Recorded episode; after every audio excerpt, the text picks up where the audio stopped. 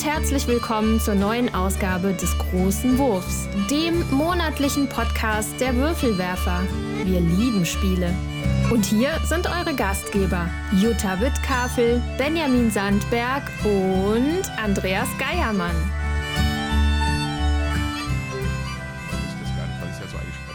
Hallo, liebe ZuhörerInnen, wir sind es wieder, eure Würfelwerfer. Äh, ihr hört in der äh, neu implementierten Online-Version. Äh, mit mir vor den PCs sitzen Jutta. Hallo. Und der Ben. Hallo. Und ich bin wie immer der Andreas. Und äh, genau, ähm, diese Ausgabe wird äh, wieder kein spezielles Spiel be äh, behandeln. Äh, wir waren alle durchgerockt im Oktober mit, äh, mit Terminen und Messe. Und deswegen hat sich da nichts anderes ergeben. Allerdings wollen wir eigentlich auch natürlich so eine Art Quassel-Podcast machen, weil wir ja in Essen so viel, äh, zumindest im Umfeld von Essen so viel erlebt haben und auch gespielt haben. Davon werden wir euch heute berichten in einer ausgedehnten Gespielsektion. Und äh, ja. Aber erstmal möchte ich wissen, wie geht's euch, Jutta? Wie geht's dir? Ja, ganz gut, aber ich war, habe heute einen anstrengenden Arbeitstag hinter mir und äh, das merke ich halt auch. Und jetzt nach der Zeitumstellung ist es auch schon dunkel draußen. Ähm, genau, und das merkt man irgendwie ja auch. So angestrengt, dass du direkt eine ha blaue Haarsträhne bekommen Genau, ich habe was ausprobieren wollen. Und ähm, ja, sieht man jetzt. was, was, was ihr hört, was die draußen Hörenden natürlich nicht sehen. Aber wir sind ja per Videocall genau. hier miteinander ver verschaltet. Und äh, da fiel es mir direkt auf. Und wie geht's dir, Ben?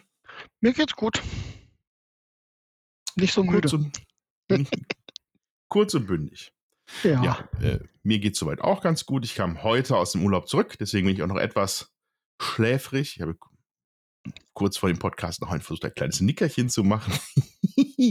deswegen äh, äh, entschuldigen, möchte ich gerne um Entschuldigung bitten für eventuelle geistige Aussetzer, die über das normale Maß hinausgehen. Ähm, gut. Äh, ja, dann legen wir doch einfach direkt los oder? Genau, und ich finde, wir berichten erstmal von unseren Messeerlebnissen, oder? Genau. Ja, das können wir gerne tun. Ähm, wir werden das auch in Abstufung tun können. Also Ben war leider gar nicht da. Deswegen hat, kann, er, kann, er jetzt, kann jetzt interessiert zuhören und, und uns bedauern, dass er nicht da war. Äh, Jutta und ich waren natürlich da. Ähm, genau. Während, wobei Jutta noch ein bisschen mehr Möglichkeiten hatte, irgendwie auch rumzugehen. Aber ich habe natürlich auch ein bisschen geschaut. Aber deswegen frage ich dich doch direkt, Jutta, wie war denn dein Gesamteindruck erstmal von der Messe 2023? Es war voll, finde ich. Es war viel. es war gut sortiert. Aber ich möchte dazu ähm, auch noch ein bisschen was äh, aus der Pressemitteilung äh, der Spiel vorlesen, Sehr weil ich war da ja auch ähm, als Podcaster eben vor Ort und ähm, Genau, die Messe ist sozusagen ja neu mit neuer Leitung, wie man das eben auch gemerkt hat. Und ähm, es wurde viel äh, verändert. Einmal wurde verändert, ähm, dass der Deutsche Spielepreis jetzt nicht mehr im Foyer irgendwie vergeben wurde ähm, und äh, auch zum anderen Termin, sag ich mal, sondern diesmal auf der Neuheitenschau. Da muss ich sagen, das war ein bisschen unglücklich gewählt. Ich hätte es besser gefunden im Foyer da hätte man die Leute äh, besser gesehen, weil auf der Neuheitenschau war es relativ eng und es passten auch nicht alle in die Räumlichkeiten. War aber sicher gut gemeint. Ich denke, die werden das nächstes Jahr ein bisschen äh, wieder verändern. Und äh, die haben halt eben auch was erzählt dazu. Ich lese jetzt aber vor aus der ähm, End, Messe-End-Pressemitteilung, nämlich es waren 193.000 Besucherinnen und Besucher aus 85 Ländern da. Das hat man äh, gemerkt.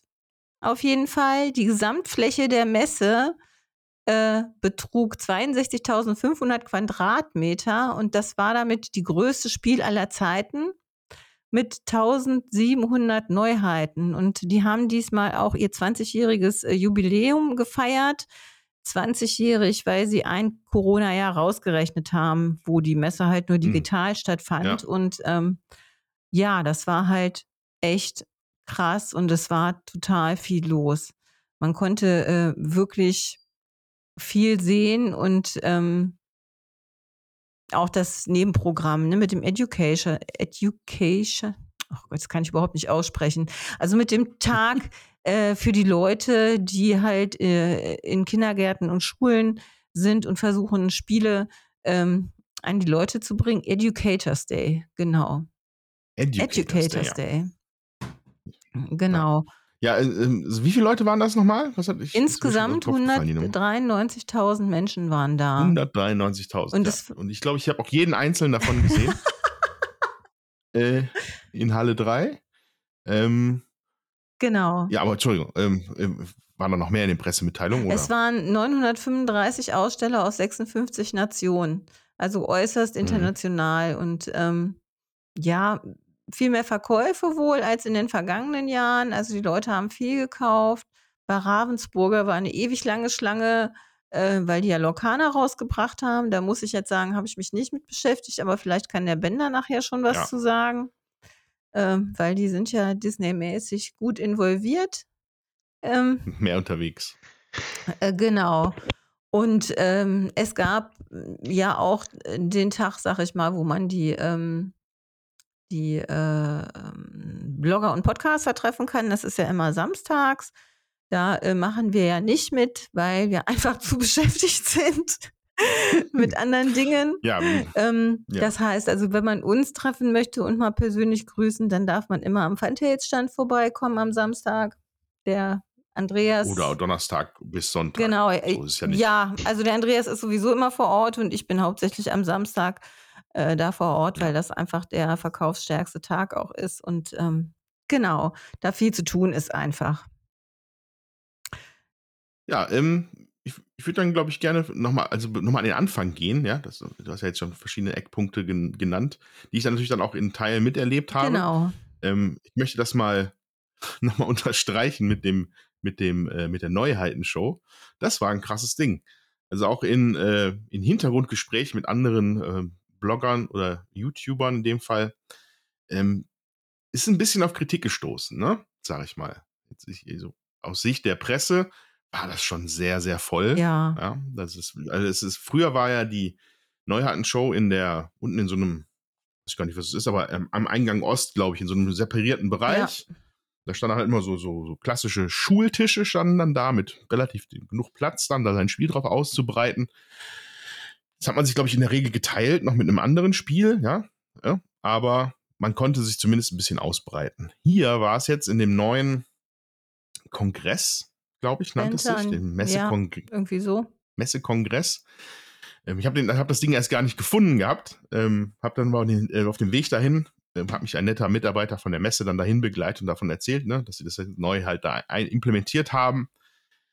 Und während das alte, der Eingang Ost, natürlich so ein bisschen den Charme der 90er versprüht, ähm, ist das hier natürlich tatsächlich ein moderner Neubau, Ja. der da dran ange, angetackert ist an, an, die, an die normalen Messehallen. Ähm, aber es war, glaube ich, dem Ansturm nicht ganz gewachsen, Ja. glaube ich, diese neue Lokalität. Ja? Also ich, ähm, Also die Ausstellerflächen waren vielleicht ja, auf dem Tisch, der dann vielleicht, was waren vielleicht 40 mal 40 Zentimeter? ja, irgendwie ein Slot. 50 mal 50, wenn es Ein. Slot habe ich gehört, war 65 mal 50 Zentimeter und wenn man mehr Platz gebraucht hätte, hätte man mehrere Slots buchen müssen. Das war aber nicht Das war- allen klar, weil natürlich das diesmal neu und verändert war. So, ähm, Genau. Und das ist dann auch soweit okay erstmal. Man, ne, man sieht ja auch nett aus, wenn das in so einem nicht so, wenn es in so einem kleinen Format und ganz viele nebeneinander sind. Das Problem war, die Ä- Gänge waren auch sehr schmal. Und wenn man dann äh, quasi vor dem Spiel gestanden hat, um es eventuell Leuten zu erklären oder näher zu bringen, die von der Presse da waren, Interesse, äh, also Interesse gezeigt haben, die konnten das Spiel nicht mal sehen, weil man einfach davor stand. Ne? Konntest aber auch nicht nach links, du konntest aber auch nicht nach rechts, weil es einfach sehr, sehr eng war. Ähm, Ja. Tatsächlich hat dann ab einem gewissen Zeitpunkt bei mir so eine, eine ich habe hab da so ein kleines Problem mit Menschenmassen. Ja, das hat dann eingesetzt. Ich musste dann diesen Bereich fl- fluchtartig leider verlassen. ja, das kann ich auch Das verstehen. Ähm, es war wirklich krass. Also ich war vor Ort, Ja, ich fand es halt auch voll, ähm, aber ja, weil auch eben diese Preisverleihung da stattfinden sollte und da viele Leute rein äh, sollten, dann wurde das irgendwie Ja. zwischendurch nochmal gebremst, weil das einfach zu voll war. Ähm, ja, ich denke, man hat sich da, äh, man wollte halt was neu machen, weil man wollte was verändern und hat halt nicht damit gerechnet, dass, ähm, dass es vielleicht doch irgendwie zu eng ist für, weiß ich nicht, 200, 300 Leute, die da pressemäßig ange, äh, anmarschiert sind äh, und ne, diese Übergabe dann auch alles sehen äh, wollten. Das hätte man besser unten noch gemacht, die Spiel des Jahres. Ähm, die Spiel des Jahresverleihung, ähm, der Deutsche Spielepreis, sag ich mal, ist ja verliehen Mhm. worden.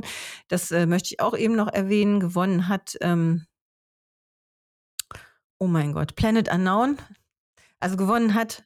Planet Unknown, genau, herzlichen Glückwunsch.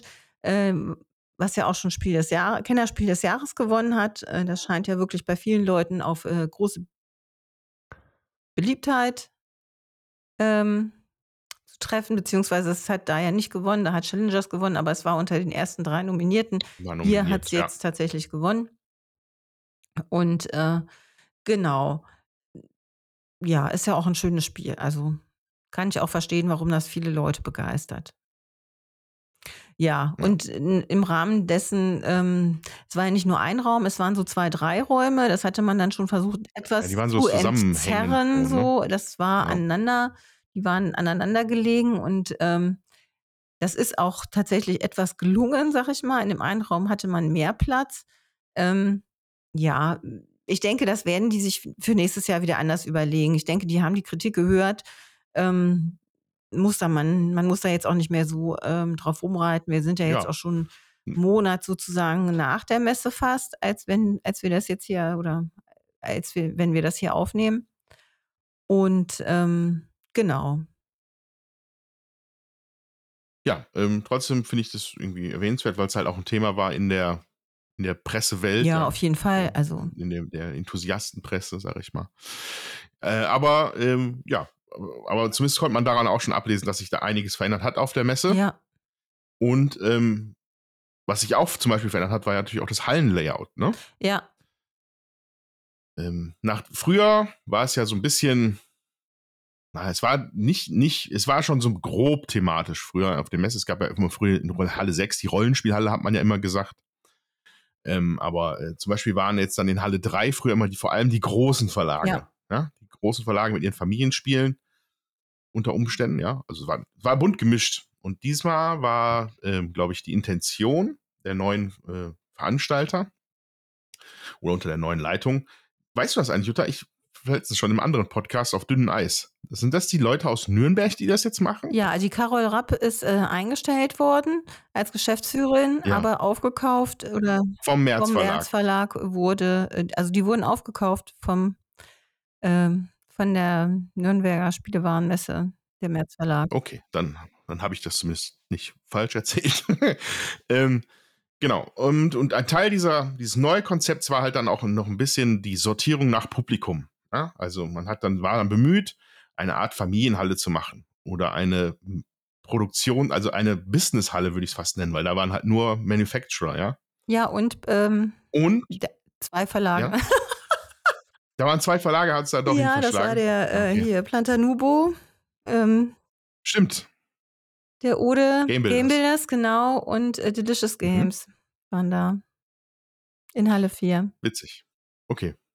Ja, ähm, Also zwei größere Verlage, da waren mit Sicherheit noch Mhm. kleinere, da war auch, ähm, glaube ich, Prototypenhalle, da war ähm, auch die Malaktion, glaube ich, in, in der Halle 4, also da war einiges.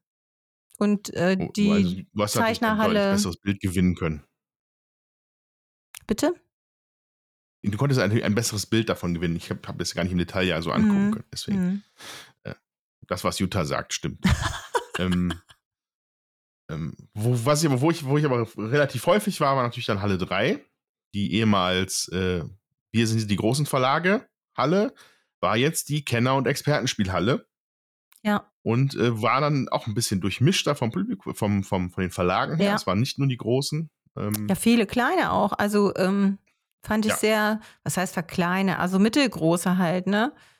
Äh, so die ganz großen hier, Kosmos, Ravensburger, Schmidt, die waren halt alle in Halle 6.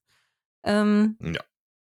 Und äh, die waren halt in Halle 6 und ich fand jetzt halt in Halle 3, äh, da war Feuerland, da war Pegasus, da war ähm, ähm, Frosted Games, ähm, Funtails, auch unterschiedlich Deutsch, Englisch äh, durcheinander. Ja, man hat äh, viel auch Englisch gehört und gesprochen. Ähm, Ja. Hier Hall Games war in Halle 3. Ähm, das fand ich schon. Tschech. Tschech war auch da. Äh, Czech Games Edition. Die waren nicht weit weg von uns. Ah ja, okay. Diese jetzt gar nicht. Ähm, Ja. Äh, Ja, und ähm, da, da würde ich sagen, ich würde das einfach grundsätzlich als positiv werten. Also ich habe mich da, äh, also auch als Gast hätte ich mich da, glaube ich, sehr wohl gefühlt. Ja? Es war zwar packevoll, also ich, das ist das, was ich meinte, dass ich die 190.000 Leute wahrscheinlich alle mit Handschlag begrüßt habe. aber ähm, es ist aber die Reaktion der Messe auf das Publikum. Ja. Ja, es natürlich hat die, hat die Spiel einen großen Familienanteil, am Wochenende mehr, ne, als am, aber gerade Donnerstag, Freitag ist halt das Kennerpublikum da. Und zwar in Massen. ja. Und äh, insofern war das schon schlau, die halt in der 3 zu kanalisieren. Ne? Wobei ich jetzt Und deswegen war da richtig was das los. stimmt. Wobei ich äh, da jetzt schon aus einem anderen Podcast äh, gehört habe, dass die ähm, Luft da so schlecht war, dass sie dann die Rolltore hochmachen mussten am Samstag, weil es wirklich zu voll war und äh, sonst man hätte Leute raustun müssen. Ne? Also, ähm, Ja. Ja, also das, das stimmt auf jeden Fall. Manche, in, in manchen Details war die Messe halt auch dann echt gefordert.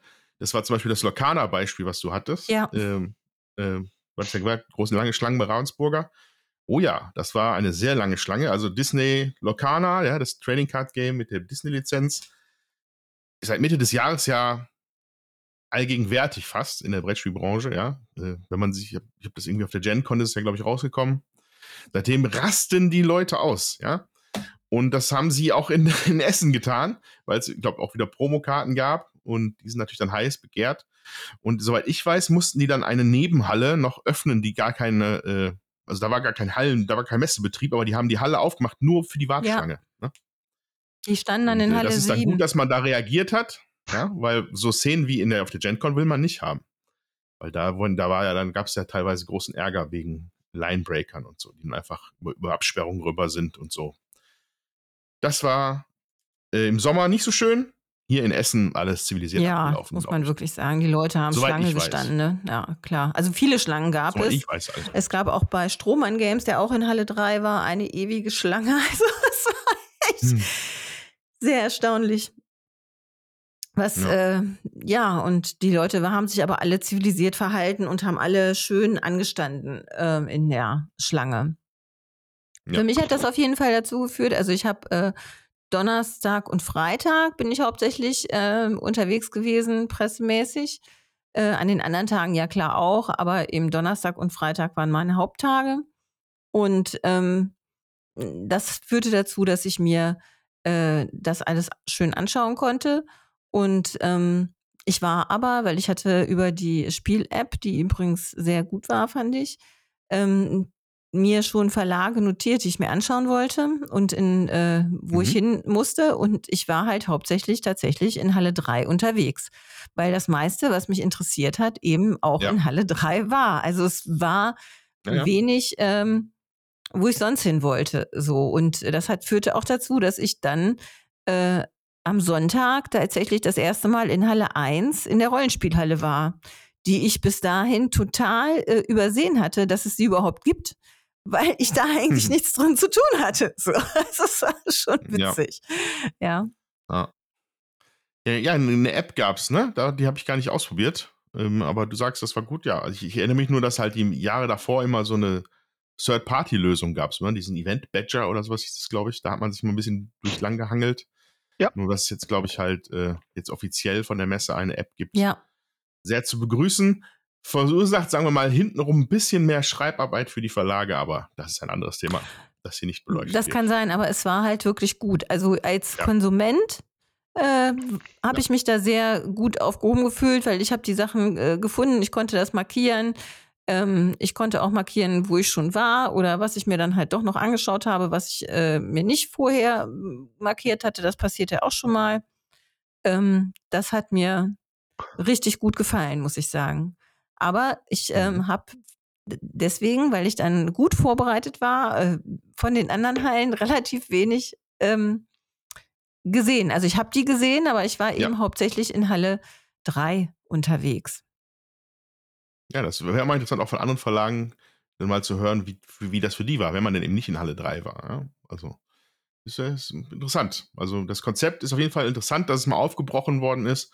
Und jetzt gilt es das halt von Jahr zu Jahr ein bisschen zu verbessern.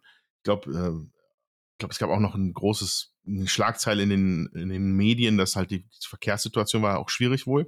Ja. Ja, Ja, Ähm. also die Verkehrssituation war deswegen schwierig, weil eine Bahnstrecke komplett gesperrt war und die ach so, ja, Leute, da kann die Messe ja nichts für. nee, aber die Leute mussten ja äh, irgendwie anreisen. Das führte aber dazu, dass viele Leute mit dem Auto gefahren sind, weil sie ja mit der Bahn nicht fahren konnten. Hm, Und okay. so Macht es ein Verkehrschaos gab bezüglich der Parksituation, was man sonst in den Jahren vielleicht nicht so äh, stark gehabt hat, weil da einfach mehr Leute mit der Bahn anreisen konnten. Aber dadurch, dass die ja total blockiert war, ähm, haben sich dann doch einige überlegt, sie nehmen das Auto, was eben dazu führte, dass die Parkplätze an der Messe halt relativ schnell dicht waren und dann äh, in die weit entfernt gelegenen Parkplätze ausgewichen wurde.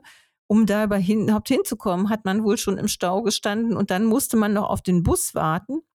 Ja, der Shuttlebus hat, glaube ich, viele Leute Zeit gekostet. Na ja. genau. Und damit hatte man vielleicht auch nicht so gerechnet, dass die, das Verkehrschaos so groß ist. Ich bin mal gespannt auf nächstes Jahr, weil ähm, da sind ja keine Ferien in NRW.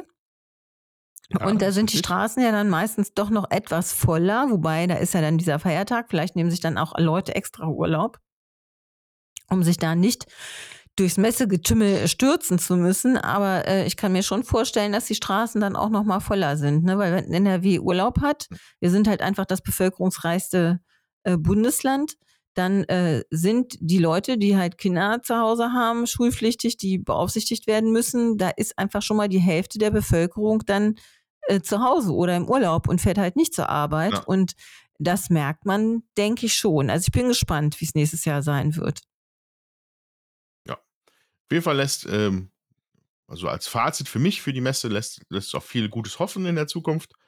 Ähm, nach äh, 21, was ja völlig noch irgendwie am Boden da lag, ja, nach Corona, das war 21 war die erste, die wieder war. 22 dann sogar noch ein bisschen hinter den Erwartungen hin, hinterher geblieben ist, ja, von dem, ich glaube, da waren es nur 140 oder 150.000 Mhm. Leute, sind wir jetzt mit 193.000 Leuten wieder ganz nah am Maximum, was die Messe mal bisher gezogen hat.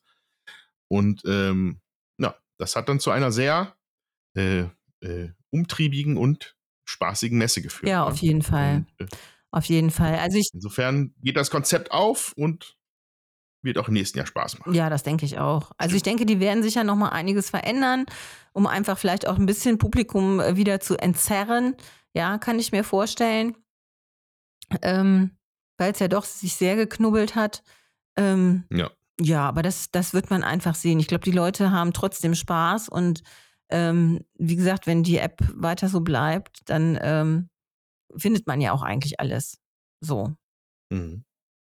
Und die Beschilderung ist ja immer gut, also ist immer alles gut zu finden, finde ich. Da haben die Leute zu ihren Spielen gefunden, Ja, zu denen ich jetzt überleite. gut. Haha. So, jetzt haben wir aber schon so viel gequasselt. Ich finde, äh, wenn der Ben möchte, kann er direkt mal starten. Also wir haben natürlich uns im Vorfeld von der Messe haben wir uns angeguckt, was so interessant sein könnte. Haben ja auch dann äh, bei Abenteuer Brettspiel auch ein bisschen darüber gesprochen. Richtig. Und haben uns tatsächlich auch so ein bisschen danach auch orientiert, habe ich den Eindruck, weil wir alles das, was wir da schon erwähnt haben, tatsächlich dann jetzt auch in echt gespielt haben. Und mehr. Und ähm, ja, deswegen legen wir doch einfach mal los mit unserer Gespielsektion, äh, folgend auf dieses hier.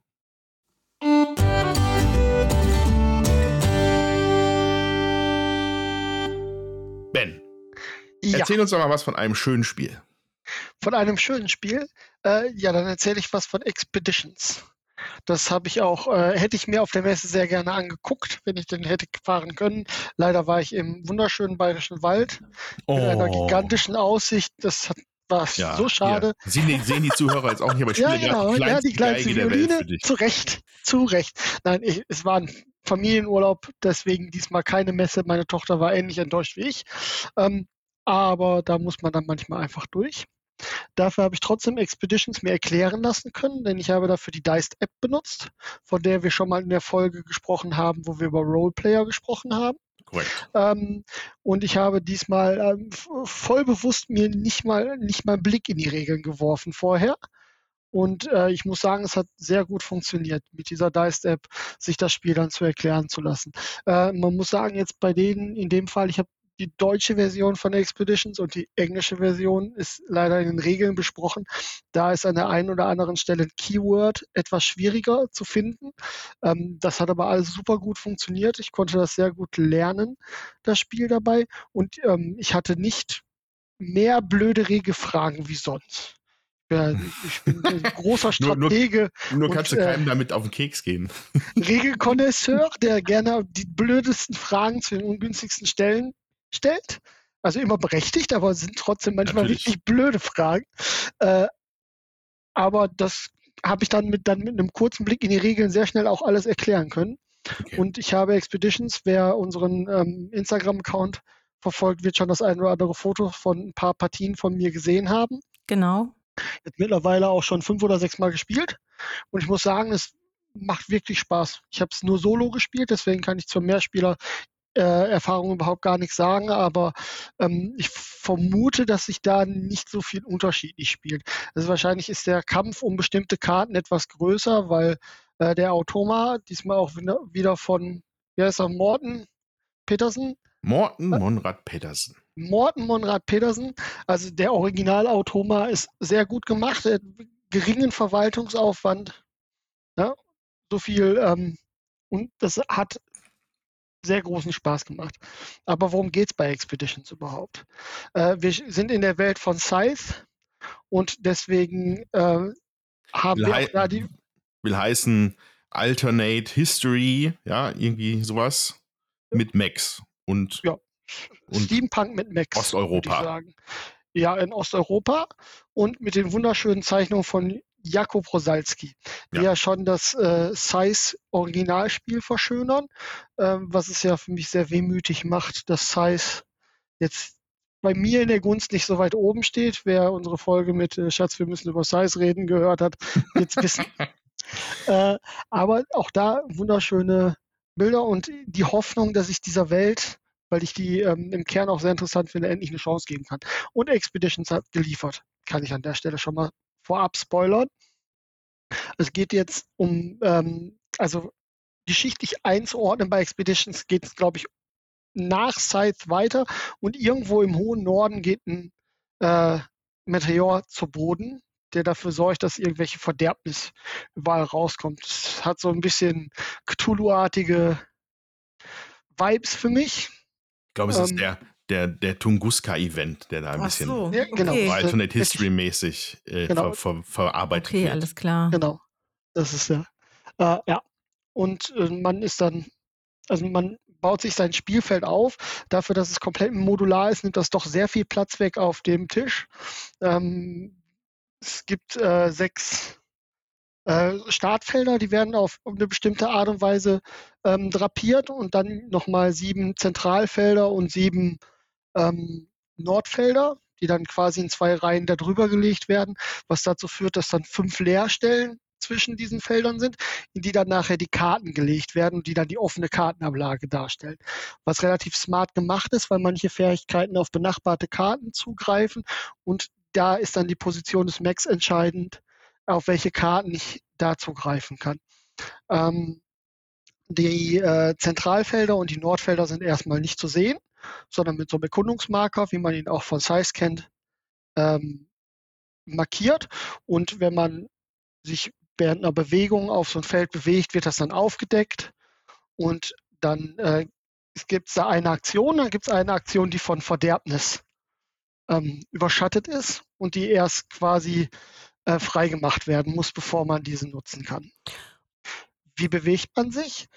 Das Action was eine Frage, Jutta? Ja, also ich würde, mich würde jetzt erstmal eher das Spielgefühl interessieren. So als ich kann den ganzen Regeln schon kaum mehr folgen, sage ich jetzt mal.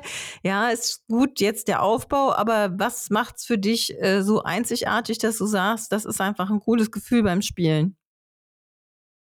Ja, das, ich muss trotzdem einmal kurz noch beim Aufbau fertig okay. werden, damit ich was zur, zur weil, weil ähm, damit man versteht, warum das so cool ist, geht es jetzt in die Action Selection und das ist das, was eigentlich das, das ist, was das äh, so schnell spielbar macht. Weil man hat einerseits so einen Kartenbuilding-Mechanismus aus den Karten, die man kaufen kann, und man hat vor allen Dingen Action Selection Geschichte. Und zwar kann man drei Aktionen maximal machen. Man kann sammeln, da kann man die Aktionen auf dem Land, auf dem Feld, auf dem man steht, ist benutzen. Man kann eine Karte ausspielen oder man kann sich bewegen. Und in der Regel ist es so, dass man immer nur zwei von den Aktionen machen kann. Mhm. Und man kann so ähnlich wie beim Original-Size nicht die äh, Aktion machen, also nicht die gleiche Aktionskombination machen wie vorher, sondern man muss seinen, ähm, äh, seinen Token hin und her bewegen. Und das macht es ganz cool, weil man dann einfach immer ein bisschen zwei, drei Züge im Voraus denken muss. Was will ich dann im nächsten Zug machen? Aber man muss sich nicht so total verkopfen, sondern man kann auch, finde ich, relativ spontan noch auf Sachen reagieren. Und dadurch, dass dieses Spielfeld eigentlich sehr dicht ist und nicht, nicht so weitläufig. Wenn man jetzt ganz außen steht, gut, dann braucht man eine Zeit. Aber man hat bei so einer Bewegung drei Bewegungspunkte. Wenn man so ein bisschen plant, kommt man super gut eigentlich auch überall hin. Wenn jetzt nicht gerade das Feld von jemandem anderen bedeckt ist. Und dadurch, dass man da die Möglichkeit hat, dass auch jede Runde nochmal trotzdem ähm, spontan zu reagieren und ein bisschen aus dem Bauch rauszuspielen, auch wenn gerade sein Plan ein bisschen verhagelt ist, das finde ich daran ist das Coole daran. Okay, und kommt man sich denn da gegenseitig in die Quere? Ja, ein bisschen schon, weil einmal gibt es die Karten, die dir natürlich jemand wegschnappen kann. Dann gibt es nochmal so zehn Arbeitermiepelchen in unterschiedlichen Farben, die auch endlich sind. Äh, aber da kann ich nichts zu sagen, weil in der Solopartie bin ich der Einzige, der Arbeitermiepelchen holt. Und ich habe keine Ahnung, ob diese zehn Miepelchen ausreichend sind. Ich vermute aber schon, weil ich glaube, ich habe von einer Farbe so maximal dreimal gehabt. Mhm. Mögen es vier gewesen sein, aber die lagen dann rum, weil ich sie eigentlich nicht brauchte. Ähm, man kommt sich so in die Quere, weil man nicht auf dem gleichen Feld stehen bleiben kann. Ja, okay. Also du hast Das in der Solopartie kannst das natürlich nicht beurteilen. Das müsste man jetzt mal eine Mehrspielerpartie dann äh, noch gucken, ob man sich tatsächlich dann auch in die Quere kommt. Also doch, was das angeht schon, weil der Automa hat zwei Mechs, die sich bewegen Okay. über die Felder. Der eine bewegt sich nur über die zentralen, der andere nur über die nördlichen Felder. Und die blockieren dann entweder ein Feld oder nehmen halt auch dann irgendwann äh, mit ihren Automakarten einfach die umliegenden Karten einfach Ah, raus. okay. Also die machen schon ein bisschen das, was so ein menschlicher Spieler macht, natürlich viel Mhm. weniger gezielt. Ähm, aber die kommen mir schon mal in die Quere. Aber es hat nicht dieses bestrafende Element. Oder also ich hatte noch nicht einen so großen Frustmoment, äh, wie ich ihn in Scythe in jeder Partie einmal hatte. Okay. Also natürlich habe ich mich geärgert, weil er dann jetzt meinen tollen Zug, den ich seit drei Zügen plan, kaputt gemacht hat, aber ich hatte immer eine Alternative, auch irgendwas anderes Cooles zu machen. Mhm. Ja, das, dann fühlt man sich nicht so dem Spiel ausgeliefert, ne? weil man das Gefühl hat, man hat Genau. selber noch eine Entscheidungsfreiheit, auch wenn die, das, der Zug, den man sich gerade überlegt hat, dass man den halt dann nicht mehr machen kann, aber es bleiben einem noch andere coole Möglichkeiten über. Genau, und ich glaube, mit menschlichen Spielern wird das Spiel, äh, mit menschlichen, mit menschlichen Spielern wird das Spiel grundsätzlich etwas länger dauern als mit der Automa, weil ähm, die schon einen relativ guten Mechanismus haben, um das Spielende einzuläuten. Und also ich bin bei einer Stunde Spielzeit für mich alleine. Ich glaube, mit menschlichen Spielern wird es ein bisschen länger dauern, ähm, aber ich glaube trotzdem, dass die Downtime zwischen den einzelnen Zügen relativ gering sein wird. Und ich glaube, dass sich das im Großen und Ganzen flüssig spielen wird, dadurch, dass man eben nur die Möglichkeit hat, äh, eingeschränkt Aktionen zu machen. Ja, was stand denn auf der äh, Verpackung als äh, durchschnittliche Spielerzahl, also durchschnittliche ähm, äh, Zeitangabe? Äh, ich glaube 60 bis 90 Na, da Minuten. bist du ja auch gut dabei. Ja, genau. Also ich, ich kann mir auch vorstellen, dass wenn man das kann, dass das durchaus sich sehr flott wegspielt. Mhm. Weil einfach, äh, weil der, also man kann nicht so super rumbrainen in seinem Zug, man muss aber trotzdem die richtigen Entscheidungen treffen. Das ist kein einfaches Spiel. Mhm. Also das greift, weil es einfach auch alles schön ineinander greift. Man gucken muss, dass man sich die richtigen Karten besorgt, sich die richtigen Arbeiter besorgt, an den richtigen Stellen steht, um Dinge zu tun.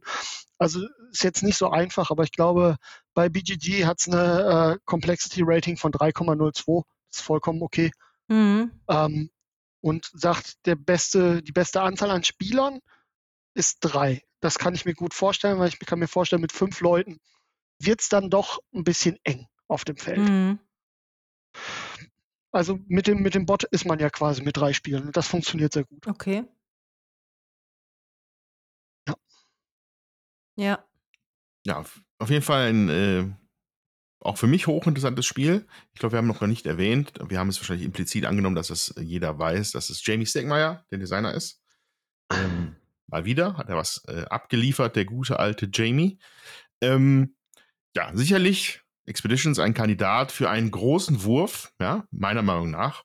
Ähm, denke mal, die ersten paar Monate nächstes Jahr werden relativ äh, knallermäßig sein, weil wir da bestimmt gute, schöne, gute Spiele raus äh, plaudern können an euch, ähm, die uns zum Glück zugegangen sind.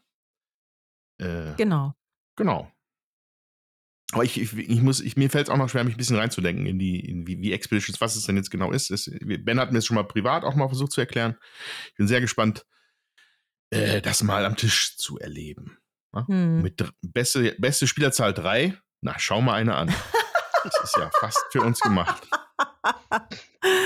Okay, dann muss ich ja mal gucken, dass ich das irgendwo gespielt kriege, weil wir, also ich habe es ja nicht.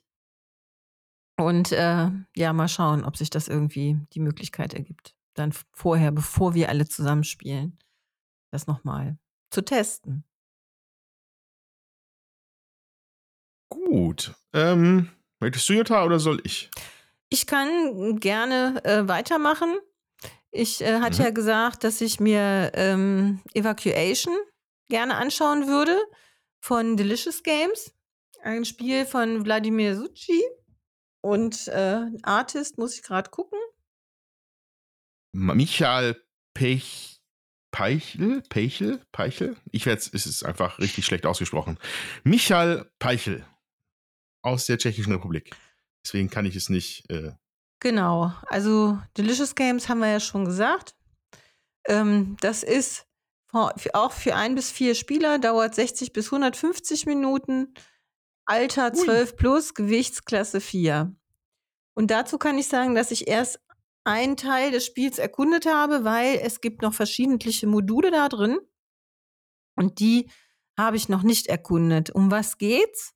Wir ähm, die Erde geht unter, wir wollen einen neuen Planeten besiedeln, wir müssen alle unsere Ressourcen von der Erde auf einen neuen Planeten bringen ähm, und schauen, dass wir da ähm, die Energie, ähm, das Essen und äh, Stahl äh, nach oben bringen, um möglichst viele äh, Rohstoffe eben zu generieren. So.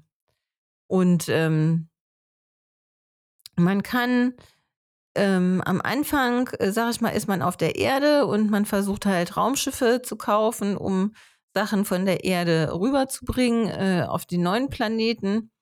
Ähm, oder erstmal in den Orbit um den neuen Planeten, dann muss man es noch runterbringen. Und äh, man kann erstmal nur auf die äh, Ressourcen der alten Erde zugreifen und im Laufe des Spiels bewegt man sich sozusagen auf einen Track, ähm, der ähm, einen dazu bringt, dass man eben ähm, Energie von beiden Planeten nehmen darf und nachher nur noch äh, vom neuen Planeten. Und da ist ein wirkliches, also man muss das gut managen, ähm, damit man eben genug Energie hat und auch genug ähm, Essen. Man muss Leute ernähren, man muss ähm, ja, man braucht Stahl, äh, sag ich mal, um in der neuen, auf der neuen äh, Welt auch was zu bauen, um da auch eben Bevölkerung runterzubringen und äh, so dass man immer, es ist eigentlich immer alles irgendwie knapp und man muss versuchen, das gut zu managen. Und ich muss sagen, mir gelingt es noch nicht optimal. so, ja.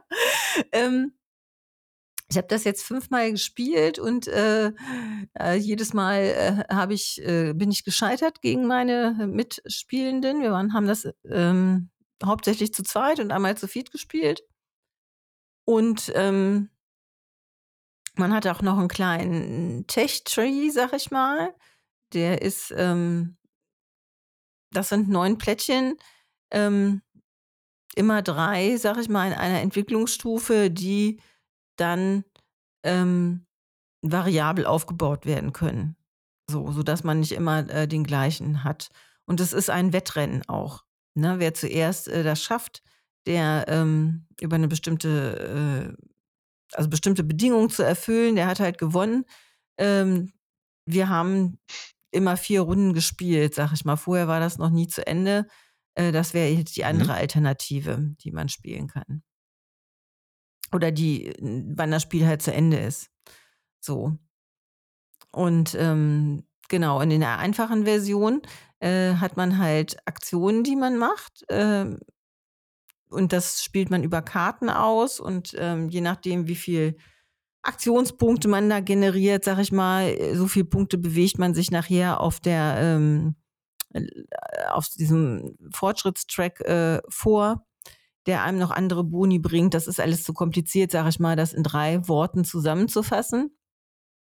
Es hängt aber alles wirklich eng äh, miteinander zusammen und man äh, ist schon wirklich am gucken, was geht und was nicht geht. Es spielt sich aber trotzdem schnell, weil immer abwechselnd hat man eine Aktion. Ja, ist mal der eine, mal der andere dran und ähm, es ist zwar etwas kleinteilig, aber ich finde gut zu überblicken. Und nachher, wenn man ein anderes Modul spielt, hat man diese Karten, kann man dann umdrehen. Das habe ich leider noch nicht ausprobieren können. Äh, und da steht dann halt auch noch was drauf und das kann man dann irgendwie auch noch benutzen. Das würde ich halt äh, mal ausprobieren wollen in naher Zukunft, um einfach dann mal zu gucken, wie sich das einfach spielt. Ja, also mhm. ich finde es schon krass, wie viel Gehirnschmalz da rein äh, fließen kann. Und äh, ich finde auch gerade die 4,0 ist wahrscheinlich nicht untertrieben, wenn man eben diese Module halt auch noch mit reinbringt. Ich habe jetzt erstmal nur in dieser Grundversion gespielt. Und äh, das gefällt ja. mir wirklich äh, schon ganz gut, muss ich sagen. Okay, ein, ein, ein Blick aufs Material. Ähm, wow.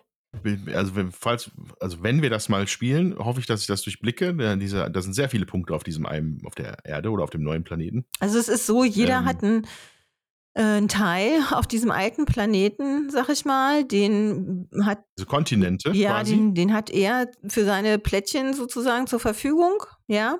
Hm. Und dann äh, versuchst du diese Rohstoffe, Ressourcen mit deinen ähm, Raumschiffen auf die andere Seite zu transportieren. Ja. Was ist denn der Ausgangsplanet? Der, der braune oder der bunte? Äh.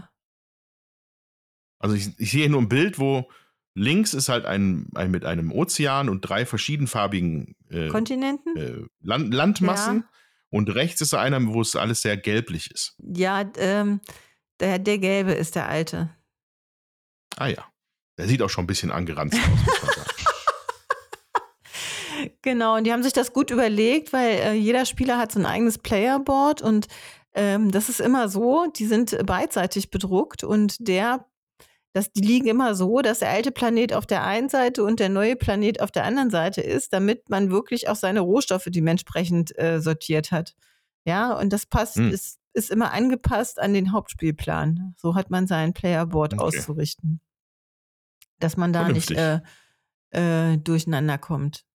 Wie gesagt, also es ist, mir macht das Spaß. Es ist schon äh, viel zu denken. Mir macht das Spaß, auch, auch wenn ich es nicht blicke, sag ich jetzt mal so. Ja, also es ist für mich immer noch eine Herausforderung, da besser zu sein als ähm, meine Mitspieler. Und ähm, ja, wie gesagt, ich finde es cool. Und ähm, durch diese unterschiedlichen Module ist auch sicher genug Abwechslung äh, gegeben. Was mir da noch gestalterisch auffällt, das hat so ein also jetzt die, der Spielplan selber jetzt nicht zwingend, aber die Karten und die Tableaus, das hat so ein, ich würde es fast so 60er Jahre gestreamlinedes Science-Fiction-Optik, ja. Das sind halt sehr elegante Raumschiffe, die man hier mhm. so sieht. Und äh, stromlinienförmig. Das ist so, so eine, so eine ist jetzt keine düstere Science-Fiction-Dystopie, nee, der wir hier spielen. Nee, also oder? es ist eher funktional, würde ich sagen. Ja, also ich finde es schon sehr, also sehr elegante Schiffe. Also ich, ich man kann sich, ich finde es hübsch, also man kann das gut äh, sich anschauen, ja. so, ne? Es ist, es ist halt trotzdem äh, übersichtlich gehalten, finde ich. Ja, so ist ähm, die Symbolik ist äh, gut gemacht, man kann das alles gut erkennen. Auf dem Hauptboard gibt es einen Fehler. Ja, da haben die äh, um ein Zeichen vergessen, eine graue Linie zu malen. Aber ansonsten ähm, ist das echt alles äh, sehr gut gemacht, finde ich. Mhm. Und es ist halt auch viel Material, also ähm, finde ich schon angemessen äh, am Preis. Und ähm, ja, also äh, für Leute, die wirklich äh, komplex denken wollen und so ähm, und auch mit dem Thema Spaß haben, glaube ich, dass sich das rentieren wird. Also mir macht es auf jeden Fall Spaß. Und ich habe jetzt schon fünf Partien oder so äh, hinter mir seit der Messe. Respekt. Ich muss sagen, wir sind jetzt Ende, also Aufnahmedatum ist Ende Oktober. Und du hast meistens zu zweit gespielt oder Ja, äh, hauptsächlich zu zweit und äh, einmal waren wir zu viert. Genau. Okay. Oder zu dritt? Nee, zu dritt waren wir, zu dritt. cool.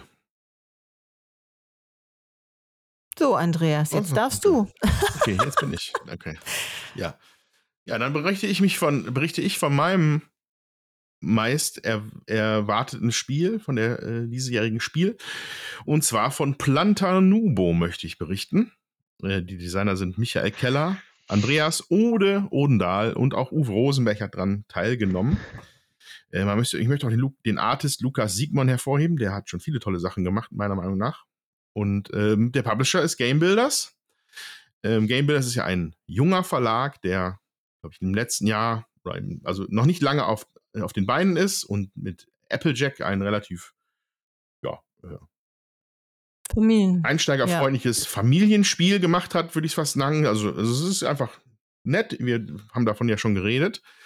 Nur jetzt haben sie halt äh, mit äh, Planta Nubo ihr Expertenspiel auf den Markt gebracht. Das war denen ganz wichtig, auch in der Kommunikation nach außen. Das ist das Expertenspiel. Und äh, eine gewisse Expertise ist ja auch schon wirklich vonnöten. Ähm, Planta Nubo ist, äh, soweit ich weiß, ein, ein Esperanto-Begriff für äh, Wolkengarten oder sowas in der Art. Und das zielt dann auch schon in die Richtung des Themas, weil wir befinden uns hier in einer Solarpunk-Welt. Ja, also es gibt auch noch ein Begleitbuch, was ich noch nicht gelesen habe. Ich besitze es auch nicht. Vielleicht hole ich das irgendwann mal nach. Aber nach allem, was ich so äh, am Stand erfahren habe und was man so lesen kann, ist halt, äh, Plantanubo spielt auf einer Welt, also auf der Erde, die einfach von, durch Umweltzerstörung einfach am Ende war. Und durch das plötzliche Auftauchen von so, sogenannten Arbors, so riesigen Bäumen, jetzt wieder auf die Beine kommen möchte, das Ökosystem. Und als Spieler pflegt man einen solchen Arbor. Man baut quasi in die Krone eines Baums einen Garten rein. So. Und ähm, das ist dann auch schon das Tableau. Es ist halt so ein Puzzle-Tableau. Und da gilt es, äh, Pflanzenbeete anzulegen mit ähm, Tetris-artigen Puzzleteilen in sechs verschiedenen Farben. Und diese Blumen, die man sich so äh, erspielt und äh, herstellt, werden dann äh, abtransportiert na, mit so Transportplättchen, die dann den Energiekreislauf äh, ankurbeln. Das ist ein absolutes Kernelement von diesem Spiel, weil es gibt es gibt halt diesen Spielplan mit den Puzzeln, aber da sind, ich glaube, zwölf, äh, zwölf, vielleicht sogar noch mehr. Guck einmal kurz. Äh, nein, zwölf äh, Anlegestellen für Karten sind einmal um das Tableau drum äh, quasi verteilt. Und zusätzlich zu diesen, äh, also da, wo sie dann, wo man sie anlegt, von da führt dann ein, so eine Zeichnung, so ein Kabel hin zu einem Kreis, ja, der halt um diesen Garten herum halt gestaltet ist. Und in diesem Kreis bewegt sich immer ein Würfel. Ja? Ähm, und das ist der Energiekreislauf. Man verkauft Blumen, gewinnt dadurch grüne Energie und dadurch wandert der Würfel weiter.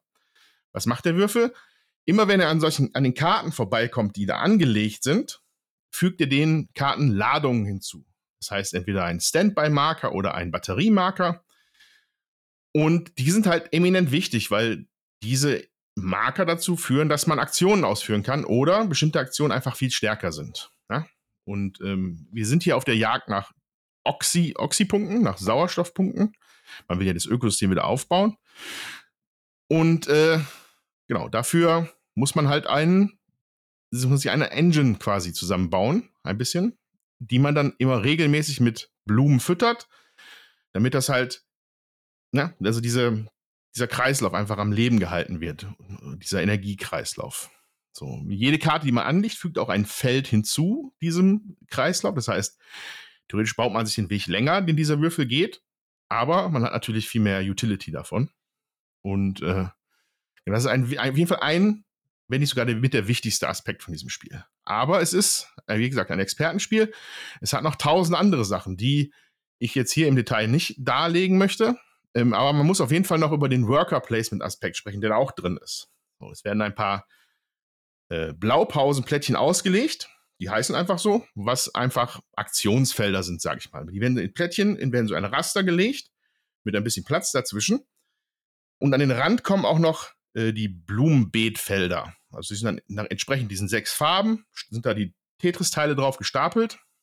Und die liegen halt in so einem aufgefächerten, nicht in aufgefächerten, aber in so einem aufgespreizten Muster. So, jetzt hat jeder Spieler vier Arbeiter zur Wahl. Also das sind sogenannte Werkzeuge. Die gibt es dann in grün, blau, rot und gelb. Und ähm, man, um, die, um das Worker Placement zu machen, nimmt man eins von diesen Werkzeugen und legt es zwischen zwei Plättchen. So. Das heißt, äh, man hat dieses, dieses Raster, man sucht sich zwei Plättchen aus und legt das seinen Worker dazwischen. In dem Fall kann man sich dann für eine von den beiden Plättchen für die Aktionen, die darauf ist, entscheiden. Man kann auch über einen Mechanismus beide Aktionen machen, aber in der Regel muss man sich halt für eine entscheiden. So, das ist dann entweder das Blaupausenplättchen oder zum Beispiel, ich nehme jetzt dieses oberste Beetplättchen und puzzle es ein. Der Trick ist, wenn man, wenn der andere Spieler dran ist, dürfte er nicht ein gleichfarbiges Werkzeug an eine Blaupause legen, die bereits eins, ein Worker in dieser Farbe da mhm. hat. Also man kann sich gegenseitig rausblocken. Ja. Beziehungsweise, wenn man sich zwischen das Beet und die Blaupause legt, kommt der Spieler, andere Spieler auf jeden Fall auch nicht mehr an ein Plättchen von dieser Farbe. Ne, in dieser Runde. Okay. Und das macht man dreimal und ähm, hat dann so ein gewisses Positionierungsspiel halt mit dabei, was eigentlich ganz reizvoll ist.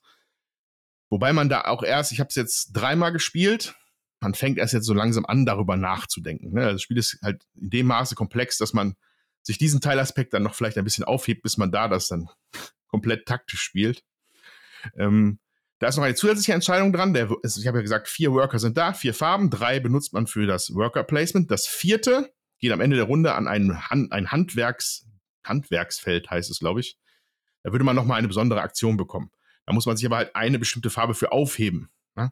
Und äh, auch da gibt es dann halt viele Entscheidungen zu treffen. Grundsätzlich ähm, finde ich es wirklich frisch und spannend und neu. Ähm, es ist aber schon ein bisschen kleinteilig, kann man nicht anders sagen. Also wenn man sich das Material anschaut, äh, auf den Bildern, da geht, da geht wahnsinnig viel ab auf diesem, auf dem Spielplan, auf den eigenen Tableaus. Man hat jede Menge Klötzchen da rumliegen.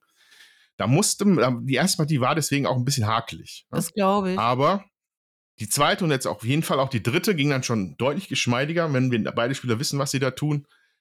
Und äh, man hat auch gemerkt an den Punktezahlen, also die ersten waren halt lächerlich schlecht. Und man sieht einfach eine Progression, ja, jetzt über die drei Spiele schon, dass man sich halt wirklich reinfinden kann in das System. Genau man merkt so ein bisschen, also ne, ich hatte es ja ein bisschen auf der Prämisse, also mit allem Respekt an Ode und Michael Keller, hatte mein Interesse natürlich primär erstmal der Name Uwe Rosenberg geweckt. Ähm, wobei das äh, für mich kein klassisches Rosenberg-Spiel ist, alles andere als. Nur so Teilaspekte scheinen da so durch. Zum Beispiel, dass man, äh, ich hatte ja erwähnt, dass man diese Beet, Blumenbeete anpflanzt in seinem Tableau. Das hat den zusätzlichen, das nächste Level davon ist, dass man darauf einen Wald platziert das hat mich halt original an Indian Summer erinnert, mhm. wo man die Tiere auf die, auf die Blätter, auf die Blätterboden mhm. legt, ne? Beziehungsweise um die, über auf diese Nüsschen ja, und ja. Früchte, die da waren. Also vielleicht hat er da so ein bisschen Einfluss gehabt. Auf jeden Fall, äh, wie gesagt, kurios, frisch, spannend, schön. Ähm, ich, was ich dem Spiel hoch anrechne, ist, dass das Setting einfach mal was anderes ist. Ist zwar ein bisschen gewöhnungsbedürftig, man kennt es halt nicht, so eine grüne, Ener grüne Energie, Pflanzenwelt, Solarpunk-Welt, aber das funktioniert hier gut. Es ist alles schön farbenfroh. Und ich bin hoffentlich mit euch irgendwann mal am Tisch und dann bin ich gespannt, wie ihr das findet. Ne? Ich, ich kenne unsere Spielgeschmäcker. Das ist, ich könnte mir vorstellen, dass bei euch ein bisschen mehr auf äh, Kritik stößt als bei mir. Aber ich bin mal gespannt. Genau. Und äh, das ist es eigentlich zu Planta Nubo. Mit einem Weight-Rating von 3,78 kommt es nicht an Evacuation ran. Ist aber schon noch eine ganze Schippe mehr jetzt als manch anderes.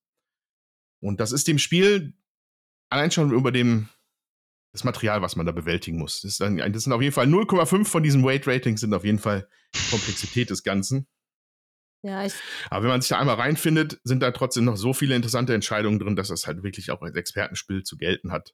Und damit sehr interessant ist. Ja, ich finde dieses Weight Rating, das ist ja auch immer Ansichtssache so ein bisschen, ne? Also, ähm, ja. ich glaube, wenn man das Material verstanden hat, dann äh, hängt es halt immer noch ein bisschen davon ab, was man dann tut. Und äh, vielleicht ist da auch Evacuation ein bisschen überbewertet. Das äh, weiß man halt auch irgendwie nicht. Ne? Da, das, das, wer da wie das Gewicht ähm, oder die Schwere Grade des Spiels ähm, wertet. Ne? Ähm, Mhm. Hängt auch mal ein bisschen davon ab, wie viele Leute schon gewertet haben und so. Ich glaube, das bewegt sich schon in etwa der gleichen Gewichtsklasse oder ist vielleicht sogar auch noch etwas komplexer, Plantanubo, als ähm, Evacuation. Werden wir sehen. Ne? Werden wir ausprobieren müssen und können wir dann auch immer noch wieder drüber sprechen. So.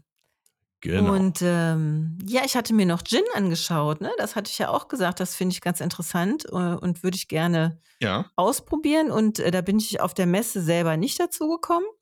Aber äh, nach der Messe hatten wir ein Brettspielwochenende, wo ich ähm, mit äh, dem Verleger spielen konnte tatsächlich und ähm, der mir das Spiel auch gezeigt hat und ähm, wir dann auch gespielt haben. Und das ist schon sehr spannend, muss ich sagen. Also ähm, wir sind in einer Stadt, wir versuchen Djinns zu fangen, die eine magische Quelle besetzt halten und wir versuchen die eben äh, da zu entfernen und bewegen uns durch die Stadt mit einer Figur, die immer nur vorwärts schauen kann. Wir haben runde und eckige ähm, Felder, zu denen wir gehen können. Die sind äh, im, in der Stadt sozusagen verteilt.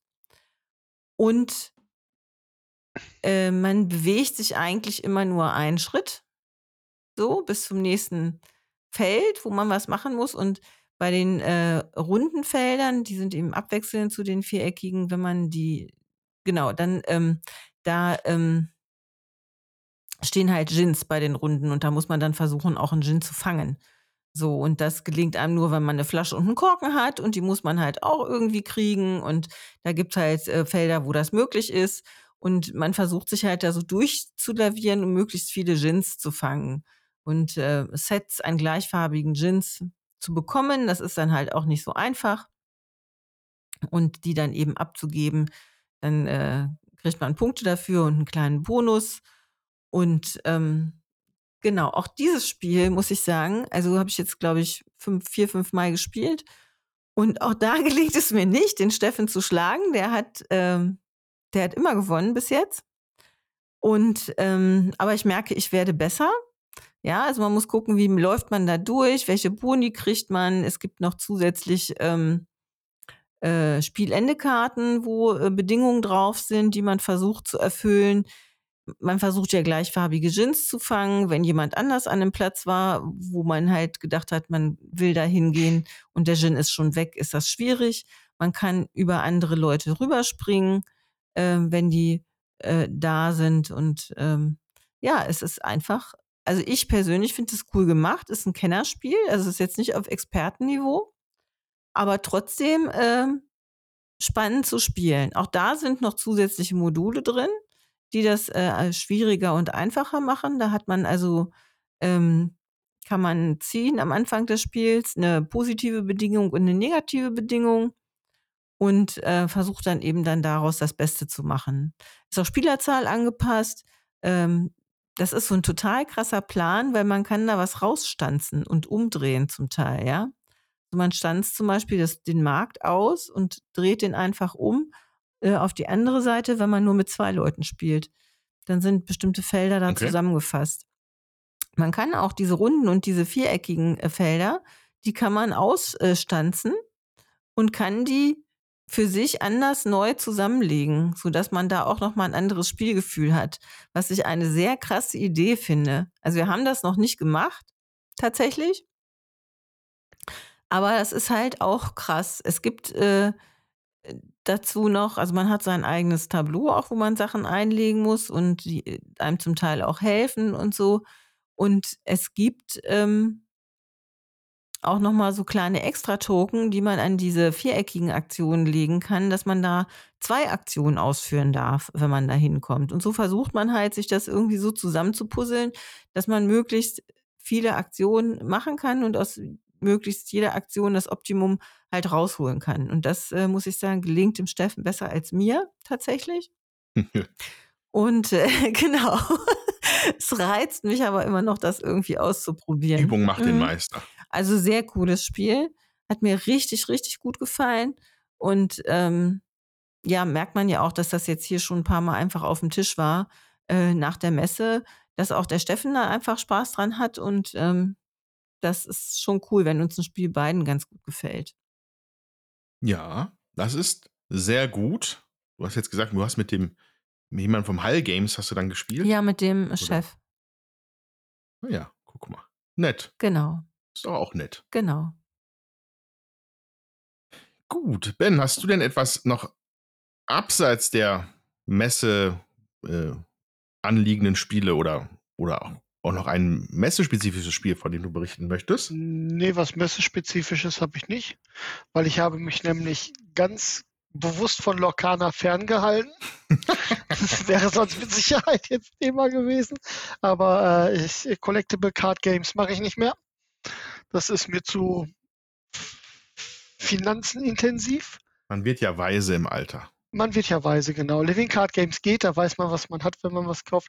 Das, nee, das mache ich nicht mehr. Das ist sehr gefährlich bei mir. So Collectible Card Games. Äh, nee, ich habe sehr, sehr viel Keep the Heroes Out oder auf Deutsch Helden müssen draußen bleiben gespielt. Ähm, das ist ein Dungeon, also ein Verlies-Verteidigungsspiel. Verlies-Verteidigungsspiel, sehr schön. Ja, genau. Also wer früher mal Dungeon Keeper gespielt hat, jetzt ist man nicht der Keeper, sondern man stellt, jeder stellt eine eigene kleine Monsterklasse dar, die alle unterschiedliche Fähigkeiten oder, oder ähm, auch Fähigkeiten haben. Und mit denen verteidigt man dann den, den großen Schatz in der Mitte des Dungeons oder halt den großen Schatz des Dungeons und ähm, man muss versuchen, die Horden an den sogenannten, von den sogenannten Helden äh, abzuwehren, damit die nicht die Schätze aus dem Dungeon klauen.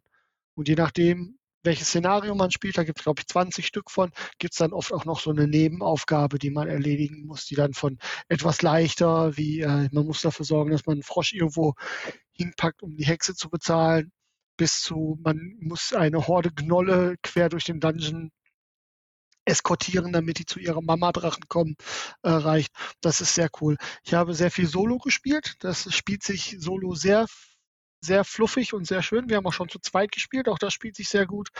Ähm, ich habe ein bisschen das Gefühl, dass drei so das Maximum an Spielern ist, mit denen man das noch gut auf den Tisch kriegt, weil man äh, hat in der Regel fünf Karten. Man kann nachher noch, also man hat noch so einen Deckbuilding-Aspekt dabei und man kann irgendwann auch noch immer mehr Karten auf die Hand kriegen und man spielt in jedem seinen Zug seine gesamten Handkarten aus. Und je nachdem, wie viele Handkarten man danach hat, kann das, glaube ich, dann doch schon zu enormen Downtimes führen für manche Leute. Und äh, weil dann zwischen den Spielerzügen immer die Helden reinkommen, kann auch in der Zwischenzeit einfach dann eine Monster, äh, ein, ein Monstertypus einfach vom Bord gefegt werden. Also, es mag Absicht sein, weil es gibt Verteidigungsmonster, die auch damit quasi haushalten, dass sie ähm, angegriffen werden, weil es äh, die Ratten zum Beispiel, die haben ganz viele Bibelchen, die dann kaputt gemacht werden und das ist deren Verteidigungsmechanismus. Aber ich glaube einfach, dass es mit vielen Leuten frustrierend werden kann ähm, und dass man da einfach eine sehr große Downtime kriegt. Genau, ich lese jetzt hier, das ist für eins bis vier Spieler. Äh, die Community schreibt am besten zu zweit. Spieldauer 40 bis 50 Minuten, Alter 10 plus, Weight Rating 2,4. Ähm, das sieht ja auch recht niedlich aus. Ne? Ich habe deine Fotos da gesehen äh, auf Instagram dazu. Ja. Und das sieht ganz süß eigentlich aus. Will das deine Ki dein Kind auch mit dir spielen? Ja, die Lucinda will das auch mit mir spielen, weil die Monsterchen sind sehr putzig. Wir sind da noch nicht so gekommen, aber ich habe es mit meiner Frau gespielt und auch die muss man mit äh, schönen Bildern hm. äh, catchen, damit die überhaupt an irgendwelche Spiele, also irgendwelche Spiele mit mir spielt. Das ist immer, ist immer sehr wichtig. Und die sind schon sehr niedlich. Und zu zweit spielt sich das wirklich hervorragend. Mhm. Kann man nicht anders sagen. Also man kann das bestimmt auch alleine gut zweithändig spielen, brauchte ich aber bislang nicht. Das ging auch immer mit einer Monsterklasse. Man muss dann halt ein bisschen gucken, dass man die richtig spielt, weil sonst verliert man halt auch. Aber zu zweit spielt sich das sehr flüssig und sehr schön runter. Das geht. Der Designer ist Louis Bruet. Und äh, der Artist ist auch Louis Bruet. Also der Mensch hat das selbstständig äh, mhm. designt und gestaltet. Ähm, das finde ich auch schon Multidisziplinarisch. spannend. Genau, hat sich auch selbst äh, publiziert. Also Publisher Brühe Ja, Games. ist über Kickstarter Mhm. gelaufen. Also über Kickstarter gelaufen. Ich habe es über die Spieleschmiede und äh, jetzt gibt es schon die erste Erweiterung, die jetzt auch über Kickstarter läuft. Hast du Ja. auch die Holzmiepelchen da drin? Ja, ja, ich habe die Holzmiepelchen und ich habe auch dann ein bisschen mehr Geld ausgegeben, um die Holzmiepelchen für die Helden zu bekommen. Ich habe mir aber die, man kann die Ressourcen dann auch nochmal ein extra schön, aber das war mir dann doch, das, das Geld habe ich nicht ausgegeben. Dann, dann Also habe ich, die- Plastikressourcen. dann hab ich die Frage, die rosa Nöpsis, Ja, sind das Kampfzwiebeln oder ist das ein Slime-Blob? ein Slime-Blob. Der- Okay. Die haben sehr coole Karten, die können, wenn sie verteidigen, kann man so eine Karte ausspielen, dann verteidigen die einen Schaden und man darf einen Blob da reinstellen. Hm. Also ich finde, der hat sehr gut getroffen, auch die einzelnen ähm, Monsterrassen, sage ich jetzt mal, sehr gut äh, auch, auch abzubilden mit ihren Spezialfähigkeiten. So ein bisschen. Mhm. Äh, die die äh, Echsen sind so eine Guerilla- Guerilla-Geschichte. Das heißt, die können sich relativ gut bewegen und können schießen. Die Ratten sind halt viele und können in Räumen, wo Ratten sind, immer noch mehr Ratten produzieren und so. Und die Schleime können eben sich verteidigen und dadurch mehr Schleime werden.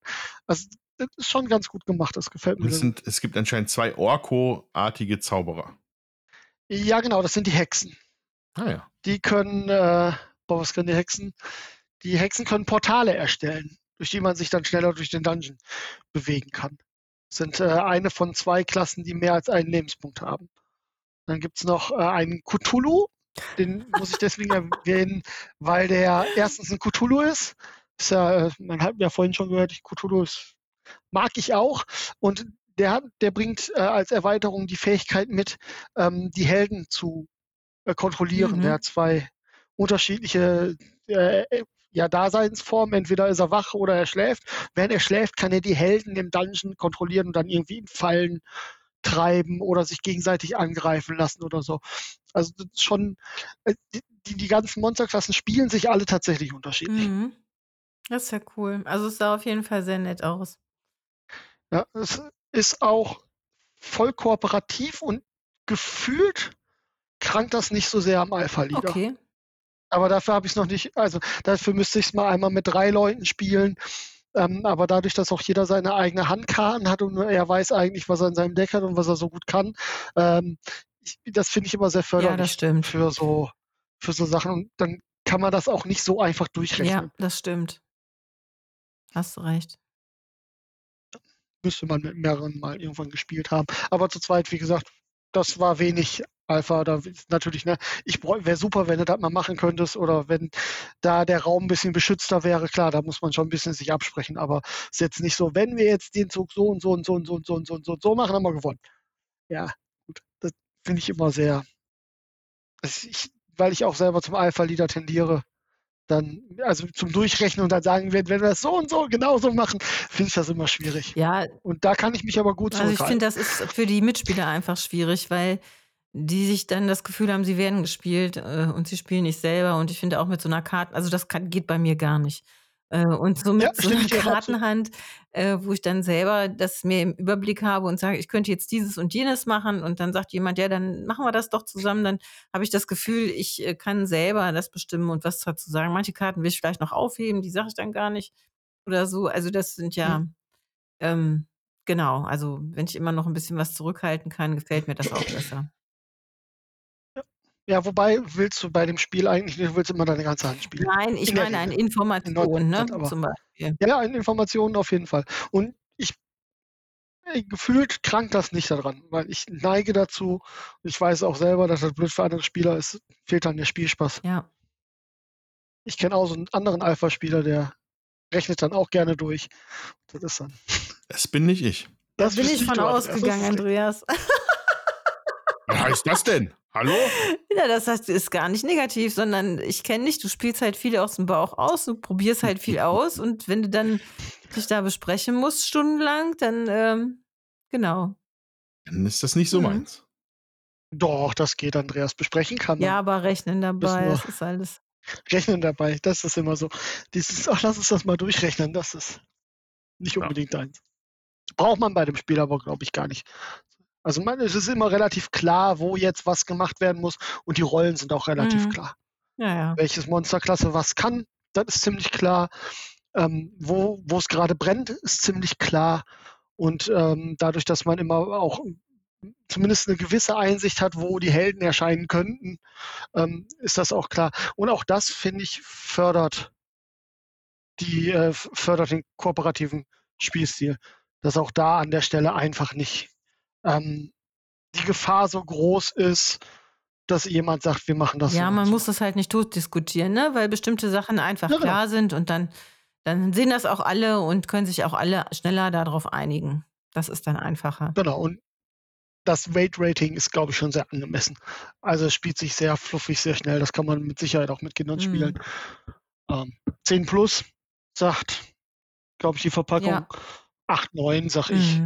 Mhm. Ist locker. Also meine Tochter kann es locker spielen, aber die ist ja jetzt schon über die 10 Mhm. hinaus. Dann frage ich mal den Andreas, was hast du dir denn noch so angeschaut? Hattest du noch Zeit? Also. Ja, ich hatte ja Urlaub, deswegen habe ich mir einiges angeschaut. Aber ich wäre, es wäre fahrlässig, nicht von einem Spiel zu sprechen, was mich momentan mega überrascht und geflasht hat. Und das ist Kutnahora, Ah, die äh, die Silberstadt. Silberstadt. Genau. Auch das habe ich noch nicht Ähm, gespielt. also, Kutnahora erschien äh, bei äh, Czech Games Edition. Im Deutschen hat es der Heidelberg gemacht. Die Autoren sind, ich werde es fast geigen, aber seht's mir nach. Andrei Bistron, Petr Kaslava und Pavel Jarosch. Äh, nicht, dass sie mir bekannt werden, aber das ist dann mein Fehler. Und es ist ein Im Englischen wird man wahrscheinlich sagen, so Mid to Heavy Euro Game. Ja, ich, ich äh, Kennerspiel Plus würde ich es auf jeden Fall schon mal einordnen. Ähm, in dem es darum geht, eine kleine Stadt aufzubauen, eben die namensgebende Stadt Kutnahora, die äh, in, in, früher äh, auf Deutsch Kuttenberg, ja, eine Stadt in Tschechien, in, in Böhmen, die im 12. Jahrhundert äh, eine kleine Bergmannssiedlung war, also jetzt in, in echt, und sehr bekannt und reich geworden ist über Silberbergbau. Und das ist halt, dem ist das Spiel halt gewidmet. Und ähm, ja, ähm, es geht darum, wie gesagt, diese Stadt aufzubauen aus dem Nichts quasi. Man hat einen, einen Spielplan, wo man versucht, Spiel, äh, Gebäudeplättchen reinzubauen. Ähm, allerdings kann nicht jeder Spieler jeden Gebäudetyp bauen, weil in der Stadt sind sechs Gilden vertreten. Es ist die Brauer, die Holzfäller, die Schmiede und sowas in der Richtung. Und die haben spezifische Gebäudetype, die nur die bauen können. Ja? Jeder Spieler bekommt drei Gilden zugelost, über, so eine, über eine Karte, die man am Anfang zieht, und nur von diesen Gebäuden kann man kaufen. Dazu gibt es dann noch eine Handvoll öffentlicher Gebäude, ähm, die jeder Spieler bauen kann, die aber niemandem dann im Endeffekt gehören am Ende des Spiels. Es geht hier maßgeblich auch um Siegpunkte, die auf verschiedene Wege erlangt werden können. Und einer der, also der wichtigste, was ich auch mit den Gebäuden meinte, ist, eigene Gebäude haben immer Symbole. Es gibt vier verschiedene Symbole: ein rotes, ein blaues, ein silbernes und ein rotes. Habe ich zweimal rot Ja. gesagt? Ich weiß nicht. Dann meinte ich eigentlich gelb. Okay. Ähm, und die sind in, und es gibt sechs verschiedene Gilden, also sechs verschiedene Gebäudetypen, vier Symbole, das heißt, die sind da auch in Kombinationen drauf, aber immer unterschiedlich. Ja? Und am Ende des Spiels kriegt man Punkt dafür, wie man die Gebäude aneinander liegen hat in der Stadt. Also passende Symbole geben dir Punkte. So. Mhm. Äh, dafür müssen einem die Gebäude halt gehören. Die öffentlichen Gebäude bringen jede Menge Symbole mit, gehören dann aber keinem. Das heißt, die muss man halt sich geschickt da rein puzzeln und äh, dadurch halt auch möglichst viele Punkte kriegen. Wobei natürlich auch andere Spieler sich daran dann bedienen können. Mhm. Ähm, das Ganze ist, ja, witzigerweise, also es könnte auch ein Worker Placement sein, aber es ist kartengetrieben. also es, man hat ein Deck von sechs Karten, die immer zweigeteilt sind in eine obere Aktion und eine untere Aktion. Mhm. Das, die, dieses fügt sich zusammen aus, äh, also das ist jetzt nicht sowas wie bei, bei Gloomhaven oder so, Mhm. sondern es sind so Standardaktionen. Es gibt die Bergbauaktion, die Grundstückaktion, die Baurechtsstation, die Einkommensstation, die Santa Barbara Station und den Joker Station. Aktion. So, Entschuldigung. Und die sind halt in verschiedenen Kombinationen auf diesen Karten drauf. Wenn man dran ist, nimmt man zwei davon, spielt die aus mit der einer Seite, für die man sich entscheidet, dann sind die aber raus für den Rest der Runde. Mhm. Das heißt, man muss sich ein bisschen einteilen, welche Aktionen man machen kann. Also zum Beispiel die beiden Einkommensaktionen sind entweder auf einer mit einer Baurechte oder eine Gebäudebauaktion verbunden. Ja? Also wenn man zweimal Einkommen hat, dann ist auf jeden Fall da schon mal was weg. Mhm. Muss ein bisschen vorausplanen, seinen Zug. Ähm, in die einzelnen Details von diesen Aktionen zu gehen und zu spielen, das würde hier auch den Rahmen sprengen. Aber neben dem Gebäudebau in der Stadt gibt es auch noch eine Mine, die, ein, ein, den berühmten Silberabbau. Und man fängt an, halt äh, Schächte und äh, Flöze, nee, Flöze. Doch. Guck mal, da sieht man mal, ich komme aus dem Ruhrgebiet und habe keine Ahnung von Doch. sowas. Peinlich, peinlich. Auf jeden Fall gräbt man sich da in den Fels. Also Flöze Und, sind die äh, Kohl, äh, also der Flöz ist die Mine, also das, was du abbauen willst. Ja, bei Das, Kohleflöz ist es halt die Kohle und beim Silber, weiß nicht, ob das jetzt auch Flöz heißt, aber wäre es dann halt das Silber. Das Ich dann glaub, nicht ist eine Ader- Ader. Adern, genau, danke schön. Ja, ja okay. Äh, seht es uns nach, wir waren selber noch nie unter Tage, glaube ich. Und ähm, auf jeden Fall ist das auch ein, ein Punktemechanismus, dass man halt diese Minen in, auf vier Ebenen tief kann man sie treiben und fünf Felder in die Breite. Und äh, da geht es dann um Mehrheiten mit eigenen Minenarbeitern und irgendwelchen Sternen, die da abgebildet sind. So, was aber ein sehr interessanter Teilmechanismus ist, dass grundsätzlich auch beim Bauen der Gebäude oder beim Weitertreiben der Mine immer die anderen Plättchen maßgeblich sind für den Preis, den man dafür bezahlen muss. Bei Kutnahora geht es nur um Geld. Ja? Es gibt zwar verschiedene Re- Ressourcen im Spiel, die auch abgefragt werden, aber es wird immer über eine generelle Ökonomie abgehandelt. Also wenn du zum Beispiel ein Gebäude bauen möchtest, das zwei Holz kostet, hast du nicht zwei Holz als Tokens bei dir liegen, sondern du musst die Holz kaufen. Und der Holzpreis variiert. Ne? Es gibt da zwei so abenteuerliche Pappaufsteller, die ich, ich dachte, was ist das, wie unnütz? Und die sind aber einfach nur genial. Also es sind Pappaufsteller, in denen Decks mit 20 Karten drin sind. Eine ist die Erzproduktion und Silberproduktion, der andere Stapel ist der Stadtwachstum. Ja? Und über diesen, und, und sagen wir als, als Beispiel auf der Erzkarten ist oben ein, ein Preis für tatsächlich einfach nur Erz, dann ist da ein Preis für Silber und unten ist ein Preis für Genehmigung. Was es jetzt ist, ist egal, aber es sind auf jeden Fall Waren, die du unbedingt, die, die du kaufen möchtest unter Umständen. So, oder verkaufen möchtest. Und ähm, je mehr man das Spiel sich entwickelt, desto mehr läuft dieses Deck durch. Ja? Also du fängst mit Karte 0 an und dann bist du irgendwann bei Karte 5 und dann ist auf einmal Silber zwei Groschen mehr wert als vorher. Ja? Allerdings, wenn jemand ein Gebäude baut, was dazu passt, wird so eine Art Blende, die vor diesen Leisten ist, äh, vor diesen Karten ist, um einen nach rechts verschoben. Das heißt, es dir, du bietest wieder, du bietest halt die Ware an, ja. Du hast jetzt ein Silbergebäude gebaut, das heißt, mehr Silber kommt in die Stadt, der Silberpreis geht runter. So. Dann muss der erst wieder weitergehen, das Deck, bis der Preis sich wieder erholt. So, und ähnlich ist es auch für dieses, für, den, für die Wachstum der Stadt. Da ist halt der Holzpreis drauf, der Nahrungspreis und der Bierpreis. Je größer die Stadt wird, desto wertvoller ist das Bier, desto teurer ist das Holz. Braucht jemand Holzgebäude, wird der Holzpreis wieder günstiger. Und das ist auch ein elementarer Spielbestandteil, weil nicht jeder kann jedes Gebäude bauen. Das heißt, ich habe unter Umständen, wenn, ich mir, wenn mir die Holzwerkgilde zugelost worden ist, Holzhandwerkergilde, habe ich den Holzpreis ein Stück weit in der Hand. Und wenn ich das Gebäude baue, geht er runter. Das heißt, wenn ich viel bauen möchte, macht es Sinn, das dann in der Situation zu machen. Ja? Genauso gut wiederum dann der, der Gastwirt, Spieler einfach äh, das wieder teurer machen kann, weil er tolles Bier hat und mehr Leute in die Stadt kommen, dann ist der Holzpreis wieder Mhm, schlechter. mhm. Also, das ist total spannend. Ich kann das noch nicht sagen, dass ich das jetzt komplett durchschaut hätte, wie dieses Deck funktioniert und wie man es gut spielt, aber man kriegt so die erste Ahnung dafür. Und äh, genau, ähm, das ganze Spiel geht dann über fünf oder sechs Runden, je nachdem, wie viel Spielzahl man hat. Ähm, dann gibt es dazu noch Steuern, die erhoben werden können. Die muss man dann immer aufbringen können. Also wir reden dann hier nachher von Beträgen, dass man hier auf einmal, keine Ahnung, pro Einkommensaktion vielleicht 40, 50 Groschen bekommt, wo du am Anfang vielleicht fünf bekommst. Mhm. Also man, es geht wirklich richtig um Patte nachher, aber auch die Steuern sind nachher relativ hoch.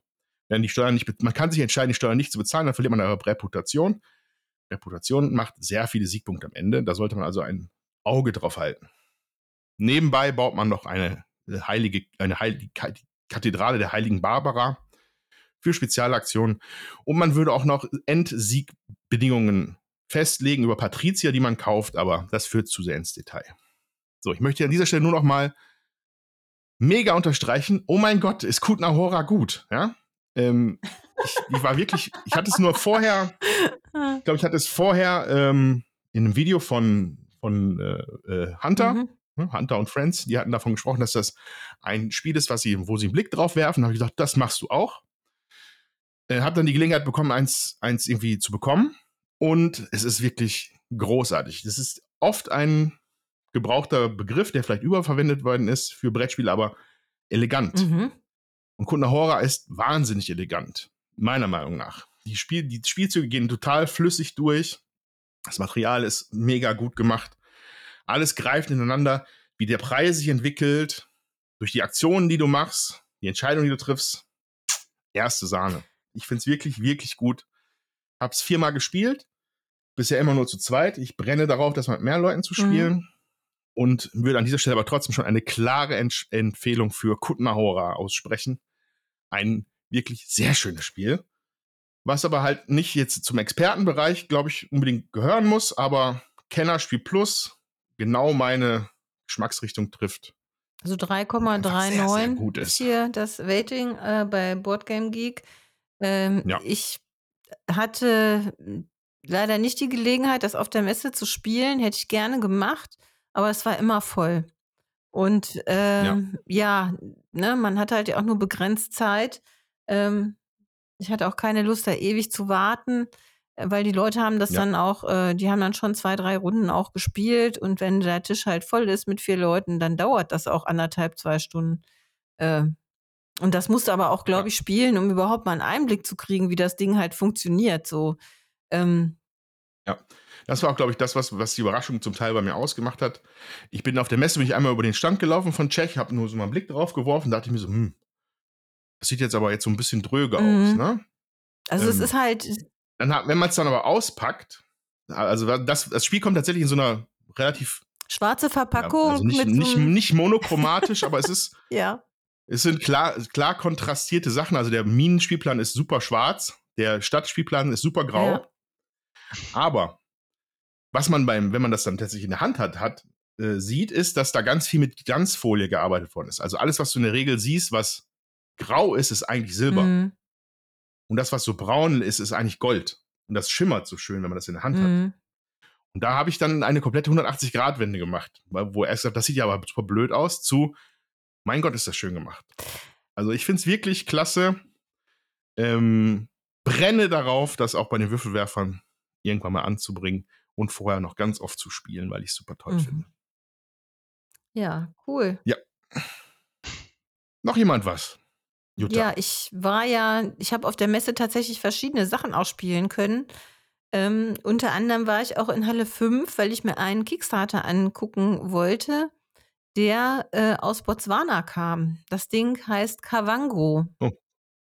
Okay. Und äh, bezieht sich cool. auf das Okavango-Delta und äh, die Tierwelt äh, und Pflanzenwelt äh, in diesem äh, Okavango-Delta. Und man hatte halt einen Spielplan. Ähm, wo man in unterschiedliche Spalten Tiere und Pflanzen äh, legen kann. Und das sollte man so machen, dass das äh, am besten auch zusammenpasst. Das ähm, war relativ einfach zu managen. Das hat mir ähm, schon ganz gut gefallen. Das Ding, ich weiß nicht, ob es jetzt noch auf Kickstarter läuft, ist ja schon ein paar Wochen her. Äh, ich fand, die haben sich sehr Mühe gegeben, auch in der Gestaltung. Sieht sehr hübsch aus. Ähm, die Ziele, die man dann erreichen kann, die haben wirklich fast alle von uns erreicht, sodass ich das zum Teil schon ein bisschen einfach fand, muss ich sagen. Äh, ich habe es jetzt auch nicht gebackt. Ähm, aber für Leute, die gerne äh, Sachen mit Tieren spielen, ist es auf jeden Fall auch interessant, sich das einfach mal anzugucken. Ich würde jetzt sagen, ähm, Familienspiel auf dem Weg zum Kenner oder schon nur Kenner. Also ich kann das immer auch schlecht einordnen. Ich fand es jetzt nicht so mega schwierig. Ähm, es war aber. Sagst du mir nochmal den Namen von Kavango heißt das. Kavango, weil ich habe jetzt nach Okavango geguckt und dann ist ein Kramer Kiesling. Nee, nee, Kavango mit K. Alles klar. Ich glaube auch mit Kavang, KV, KAV. Ja, mit, mit K-A-V-A-N-G. Genau. Und ähm, ja, dann kannst du vielleicht auch mal den Autor vorlesen. Ja, die, die Designer sind Matt Brown und Sarah Reed. Ja. ja. Und äh, Artist Matt Brown und der Publisher ist Masasa Games, was dann wahrscheinlich der. Ne, UK-based. Okay. Naja, heißt ja nichts. Also Masasa Games sind da der Verlag. Ja. So, die haben jetzt. Äh versuche auch mal gerade auf die Boardgame Geek Seite zu kommen. Ja, Wade sieht man bei 2,57. Das ist jetzt nicht so hoch viel. Ähm, spielt sich auch relativ flüssig, 40 bis 60 Minuten. Ähm, ja, sieht sehr schön aus, einfach auch. Und wie gesagt, also für Leute, die so Tierthema gerne mögen und ähm, das nicht so hochkomplex mögen, ist das bestimmt äh, ein schönes Spiel. Würde ich aber, ich würde ja, ich probiere ja immer sehr gerne selber aus, ähm, äh, bevor ich kaufe. Für mich ähm, da wir ja Arche Nova haben und ähm, hm, ja, es ist anders, es puzzelt sich einfacher, sage ich jetzt mal hier. Ähm, habe ich gedacht, ich brauche das jetzt nicht becken, ja. Aber trotzdem, es hat mir vom Spielgefühl hat's mir gut gefallen. Das kann ich dazu sagen. Also von der Optik her, ähm, es wirkt so also es wirkt, also es wirkt irgendwie reduziert, aber irgendwie sehr, sehr schick. Ja, es, das, was ich hier so sehe, das sieht richtig cool aus. Ist auch. Hat auch Spaß gemacht zu spielen. Also äh, ich hatte da mit ein paar Jungs aus den Niederlanden gesessen. Ich war dann alleine unterwegs und ich fand es richtig cool. Also ähm, genau. Man muss halt auch gucken. Mit, mit schönen Holz, mit, mit schönen Holz. Genau, und man kann Karten ausspielen, um dann äh, bestimmte andere Karten wieder auszuspielen, dass man sich so eine kleine Engine eben auch aufbaut und auch guckt, wie kriege ich äh, Siegendepunkte. Da gibt's, da liegen halt auch unterschiedliche Sachen, äh, sind da immer wichtig.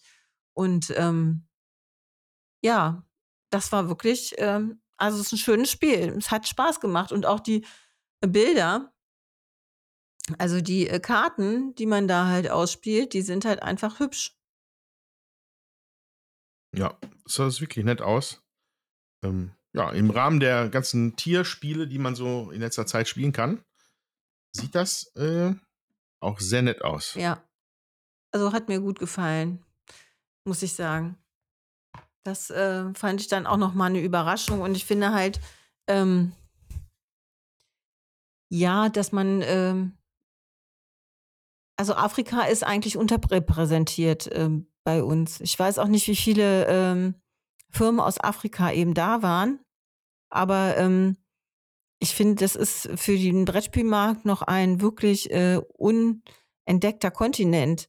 So und ähm, dass sich da jetzt Menschen auf den Weg machen, zu sagen, so, wir wollen Teil der Community sein und wir wollen auch unseren Teil dazu beitragen und auch mit so einem Herzensprojekt, was ähm, was die Tiere des Landes sozusagen äh, betrifft, da rangehen, das finde ich einfach schön.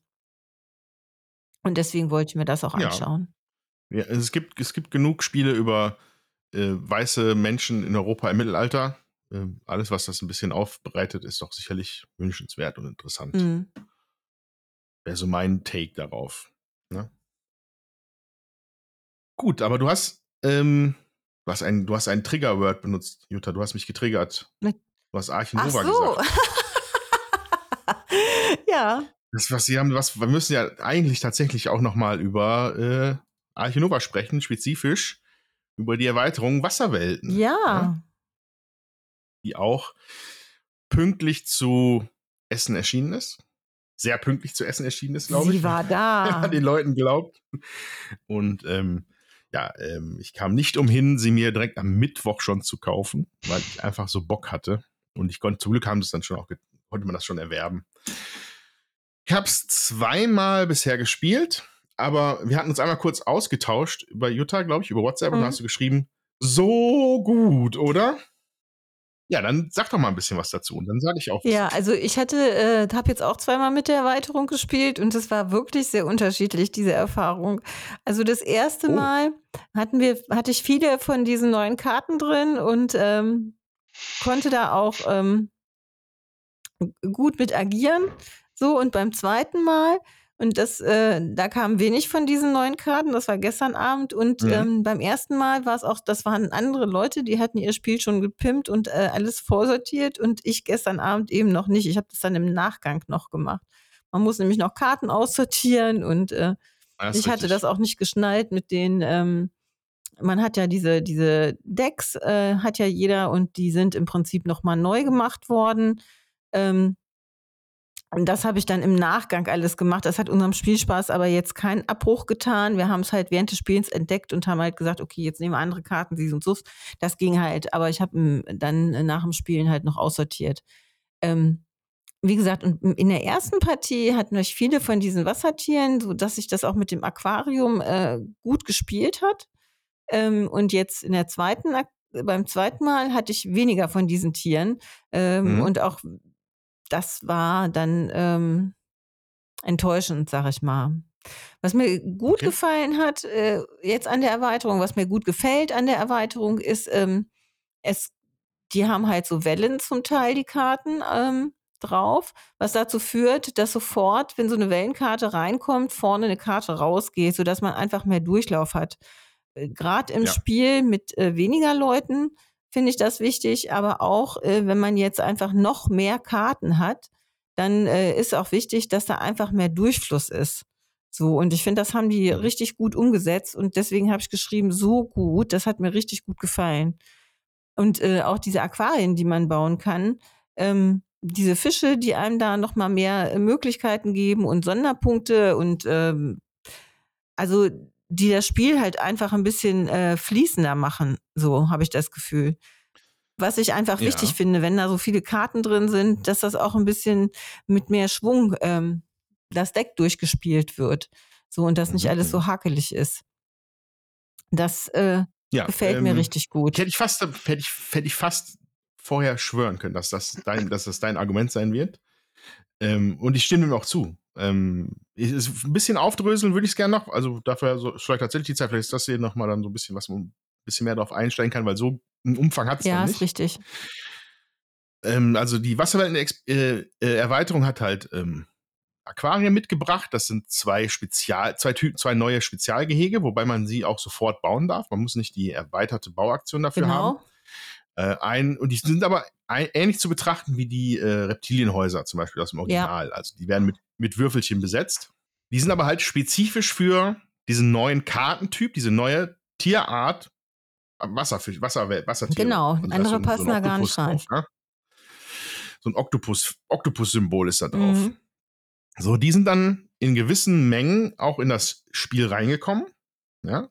Wobei, also du hast gesagt, beim ersten Mal hast du viele gehabt, beim zweiten Mal hast du keine gehabt. Ja, Hast du vielleicht, also war vielleicht ein Mischproblem, Ja, könnte ich mir vorstellen. Weil grundsätzlich sind sie schon eher homöopathisch dosiert. Ja, also in meiner Erfahrung ist die, man hat vielleicht mal ein oder zwei oder auch mal drei Fische in der Partie und wir haben schon wirklich gutes Teil des Decks weggespielt, wo wir aber später noch drauf kommen, warum das jetzt so ist. Ähm, aber die machen es meiner Meinung nach wett dadurch, dass diese Fische zum einen sehr starke Effekte haben ja, und auch eine neue Art von Effekten haben, und zwar die Riff-Effekte. ja. So, ähm, als Beispiel würde ich anführen, ich hatte so ein, in einer Partie so eine Art Stachelrochen oder Manta Ray, also so, so, so, so, einen flachen Fisch halt, ne? Der als Riff-Aktion einen Artenschutzpunkt gibt. Ja, Ja? Also, das heißt, man spielt das Ding aus und man spielt einen, kriegt einen Artenschutzpunkt dafür. Allerdings werden Riff-Fähigkeiten auch immer dann getriggert, wenn ein neues Riff-Symbol ins Spiel kommt bei dir. Also das heißt, du baust dir eine quasi eine kaskadierende Kette auf von Dingen. mhm. Und klar, es ist begrenzt Platz in den Aquarien, aber man kann, wenn man es wirklich gut spielt, schon davon ausgehen, dass man vielleicht zweimal oder vielleicht, wenn man gut ist, sogar dreimal einen Riff-Effekt triggert, was dann einfach drei Artenschutzpunkte ja, sind, das ist cool. die dieser eine Fisch halt macht. Und das ist in, äh, in Arche Nova Kategorien viel. ausgedrückt. Richtig, richtig viel. und ähm, daher denke ich, dass diese Fische tatsächlich einen relativ starken Effekt haben. In diesen, gerade in diesen Riffabilities. Einen anderen Fisch, den ich gesehen habe, der kann dann einen, einen, einen Verbandsmitarbeiter wieder zurückholen. Ja. Was auch sehr stark ist. So. Ähm, also das sind so, das sind so diese neu, neuen Sachen, sag ich mal. Dann sind da überarbeitete Karten drin, die man halt aussortieren muss, ja. teilweise. Und auch neue, es sind auch normale Tiere drin, einfach mehr Tiere, mehr Effekten. Aber ähm, das ist dann, sagen wir mal, mehr vom More of the Same, ja? Ja, Weil das, das ist auf jeden Fall ein Teil mh. davon ist auch wirklich More of the Same ist halt auch da drin. Was auf jeden Fall ganz neu ist, sind Aktionskarten. Also ich, ich bin mal gespannt, wie du das jetzt halt sagst, ähm, weil du sagtest, dass man das Ganze, dass das Deck komplett neu ist. Also weiß nicht, wie du Nee, das also es ist ja so, diese Standardkarten sind halt neu gemacht. So, die kann man einfach austauschen. Äh, Und dann die aber Inhalt, die sind aber inhaltlich, inhaltlich das Gleiche. genau das ne? Gleiche. So. Die haben, die haben nur Sym die Symbole Richtig. So. Und dann gibt es noch äh, 20 andere Karten und da, das fand ich auch sehr spannend, dass man, ähm, die werden über Draften ja äh, verteilt sozusagen. Also jeder kriegt, jeder Mitspieler kriegt drei Karten und dann wird halt gedraftet. Also man sucht sich eine aus, gibt die anderen zwei weiter, sucht sich wieder eine aus und kriegt dann halt die letzte, die übrig bleibt. Und von diesen drei Karten sucht man sich zwei aus, die Genau. man äh, mit seinen Fünfen halt, äh, also drei Man ersetzt. Genau, danke schön. Man ersetzt die Ja. äh, dann mit zwei von denen, die man als Standard hat. Ersetzt man zwei, die besondere Fähigkeiten haben. Und das fand Genau, ich auch also- richtig cool. Ja, Ja. weil das wirklich ähm, das Spiel, also du hast dann einfach einen anderen Vorteil und dann fühlt sich das Spielgefühl halt auch nochmal ein bisschen anders an. Ja, wohingegen man ja sonst immer alles irgendwie gleich hat, hat man da einen Vorteil. Also ich hatte gestern zum Beispiel ähm, Gehege plus eins, also oder Bauen plus eins. Das heißt, wenn ich die Baukarte auf vier liegen habe, kann ich trotzdem Fünfergehege bauen. Oder ich habe es auf eins liegen, kann ich Mhm. trotzdem Zweiergehege bauen. Man muss dafür kein X-Token ausgeben. Ähm, und das kann ja manchmal auch dann ein Vorteil sein. So, dass, dass man nicht immer bis auf den letzten äh, Platz die Karten durchrutschen lässt, sondern eben auch wartet, ähm, bis dann vielleicht eine gute äh, Aktion äh, kommt, die man halt machen will. Lässt man dann bis auf, lässt man auf Ja. fünf halt lange liegen. Genau. Ähm, genau. Diese neuen Aktionskarten, ich finde sie auch sehr stark. Ne? Also, ähm, und also, was heißt stark? Also, die sind in sich, sind die natürlich ein gutes Upgrade für alle. Ja, Aber die sind als neues Spielelement, finde ich das halt stark, das zu haben. Ähm, weil die wirklich super divers sind. Ne? Ich glaube, es gibt für jede von den fünf Kartentypen vier zusätzliche Versionen. Ne? Davon draftet man sich halt welche, entscheidet sich dann für zwei ähm, und hat dann halt, das, das verstärkt die Asymmetrie in, den, in dem Spiel. Ja? Also die, die Asym- Asymmetrie ist ja ein bisschen gegeben durch diese Spezialspielpläne, die man haben kann, wo man schon eine Spezialfähigkeit freischalten kann. Die wird aber hier nochmal weiter ausdefiniert und ähm, dient aber auch hier einem großen Zweck, weil ich hatte als Beispiel, ich hatte gedraftet eine, also die Kartenkarte, also Mhm. Karten-Nachziehkarte, die hatte dann aber ähm, Wühlen 3 oder sowas sogar drauf. Und Wühlen ist eine von den Tierfähigkeiten, die sagt, dass du entweder drei Karten aus der Ablage abwerfen kannst oder aus der Hand oder sowas. ja also wühlen neu heißt, ziehen darfst. entweder legst du aus, du kannst das vielleicht jedes Mal neu entscheiden, äh, wahrscheinlich auch. Du legst halt entweder eine Karte aus der Auslage ab und ziehst dafür eine vom Nachziehstapel nach und legst die dann in die Ja. Auslage. Oder Genau. du äh, wirfst eine von der Hand ab und ziehst äh, vom Nachziehstapel eine neue auf deine Hand auf. Ganz genau. So. Und das als Standardfähigkeit auf der Ziehaktion zu haben, führt halt auch dazu, dass du einen viel schnelleren Ja. Durchlauf hast. Ja? Wenn nur ein Spieler dieses Wühlen regelmäßig halt macht und dann nochmal zwei, drei Karten rausnimmt aus der Auslage, plus dass dann diese Karten mit den Wellensymbolen aufgedeckt Ja. die dann auch wieder weit- Sachen rausspülen, ist da deutlich mehr Bewegung Ja. in diesem Kartendeck. Was, äh, was ich weiß, was immer ein Kritikpunkt war bei dir, mich hat es meistens gar nicht so gestört, aber ich sehe das, dass es jetzt viel flüssiger Ja. läuft. Haha, Wasserwelten, es läuft flüssiger. ja. Auf jeden Fall ähm, auch eine super Sache. Und ähm, was ich dann noch auch noch erwähnenswert finde, als letzter Punkt dazu, sind die neuen Universitäten. Ja. Ja, richtig. Also es, gab, es gab ja bisher immer drei verschiedene Typen von äh, Universitäten, äh, dass man seine Handgröße vergrößern kann oder halt bestimmte Punkte bekommen kann. Mhm. Jetzt gibt es noch eine zusätzliche, die einen Wissenschaftspunkt mitbringt, aber auch ein Tiersymbol Ja. hat. So, das also von den äh, jetzt mittlerweile sechs. Ja, ich glaube eins, sechs. eins, zwei, drei, vier, fünf, sechs. Genau, Bären fallen da ja raus, aber den sechs Tiersymbolen ist da jeweils immer eins drauf auf diesen Universitäten. Und wenn man die sich nimmt, dann darf man, dann hat man erstmal, wichtig, eins von diesen Tiersymbolen zusätzlich in seinem Zoo, was sehr, sehr wichtig Mhm. ist. Plus, man darf so lange Karten vom Deck aufdecken, bis ein Tier von dieser Sorte kommt. Und diese Karte nimmst du dann auf die Ja. Hand. Und die anderen Karten halt gehen halt unters Deck, ne? Das finde ich halt auch interessant. Also die gehen halt nicht auf Mhm. den Ablagestapel, sondern die bleiben, aber marschieren halt unten drunter und sodass sie irgendwann dann halt doch auch wiederkommen können. Das ist halt Ja. auch, ähm, so hat man ein bisschen mehr Durchlauf trotzdem, sag ich mal, ja, aber die Karte ist halt nicht verloren. Und man kommt meiner Meinung nach erheblich besser an die Karten, die man manchmal Ja. braucht, um ein, also was zum Beispiel, also wenn, es ist mir immer ein Graus, wenn ich in den Artenschutzprojekten einen äh, äh, Primaten 5 sehe. Och, ja, schrecklich. Oh mein Gott, wo hole ich das her? Wo kriege ich das her? So viele, so viele Affen finde ich nicht Ja, im ganzen Spiel. ja. Ich habe es, also das war immer wirklich ein Kampf, auf diese 5 Ja. zu kommen.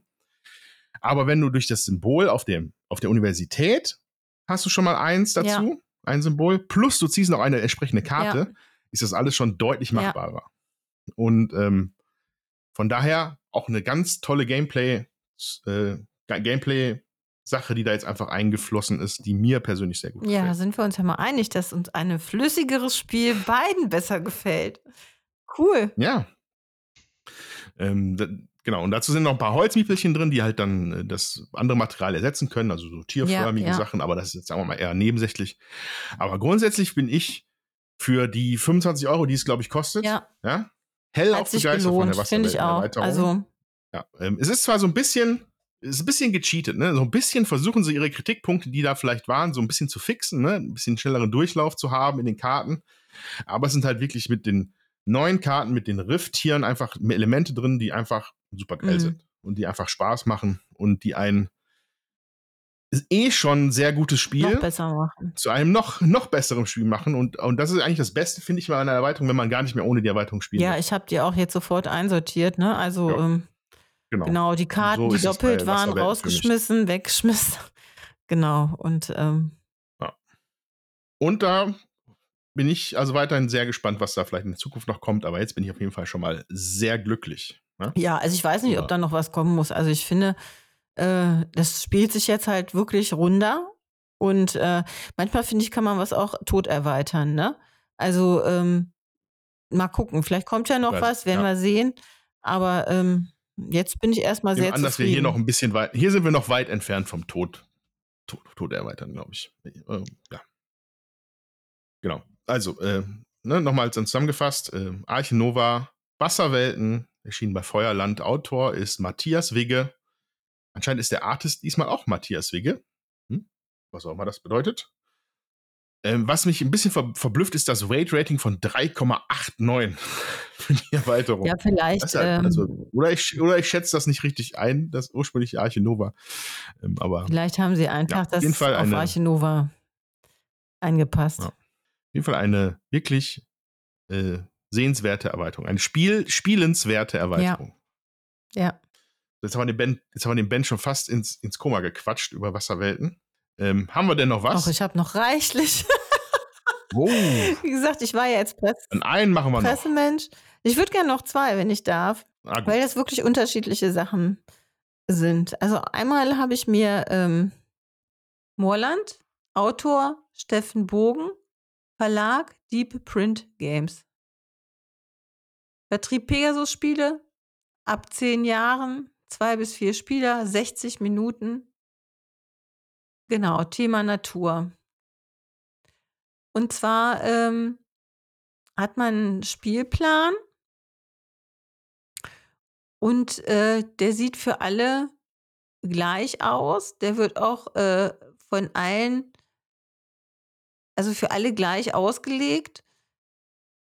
Dann werden Teile in die Mitte gelegt, die man dann auf seinen Plan äh, versucht zu puzzeln.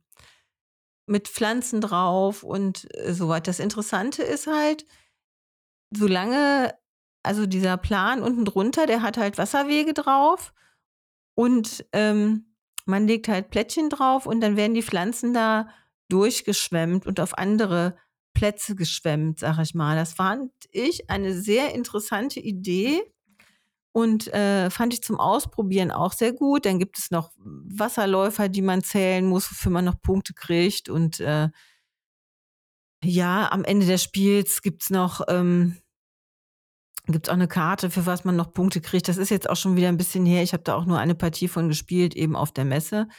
Ähm, es ist interessant zu puzzeln.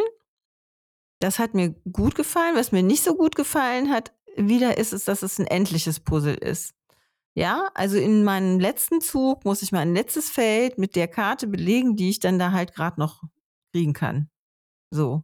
Das ist ja meistens eben das, was ich dann noch kriegen kann, wo ich dann noch relativ wenig Einfluss drauf habe in meinen letzten zwei, drei Zügen. So, ja.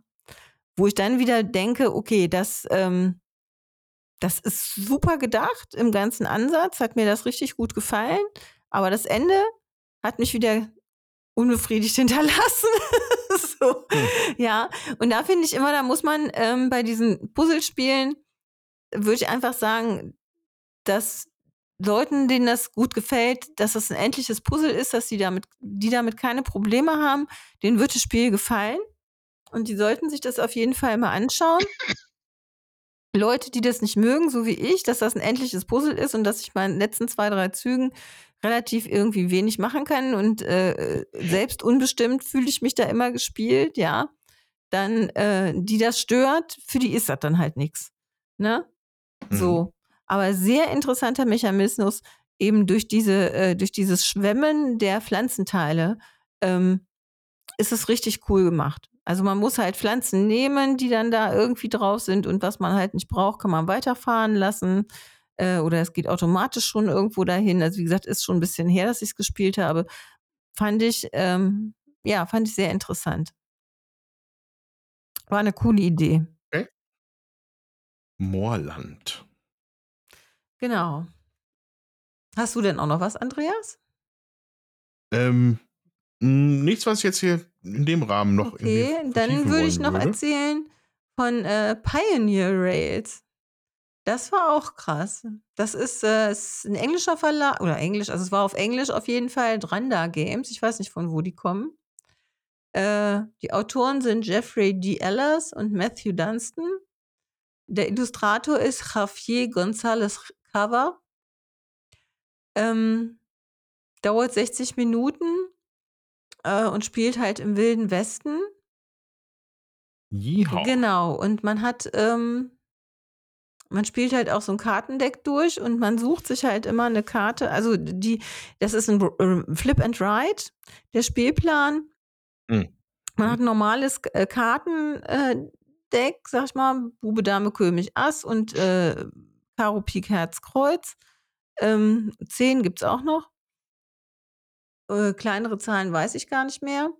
Auf jeden Fall ähm, dreht man eine Karte um, äh, sucht sich eine aus und muss, äh, und wenn das halt ein Herz ist, dann marschiert man halt von Herz aus los, ja, und malt dann halt da weiter bei der nächsten Herzkarte. Ist das eine Pik-Karte, marschierst halt von Pik los. Also du hast so einen Startpunkt in jeder Ecke.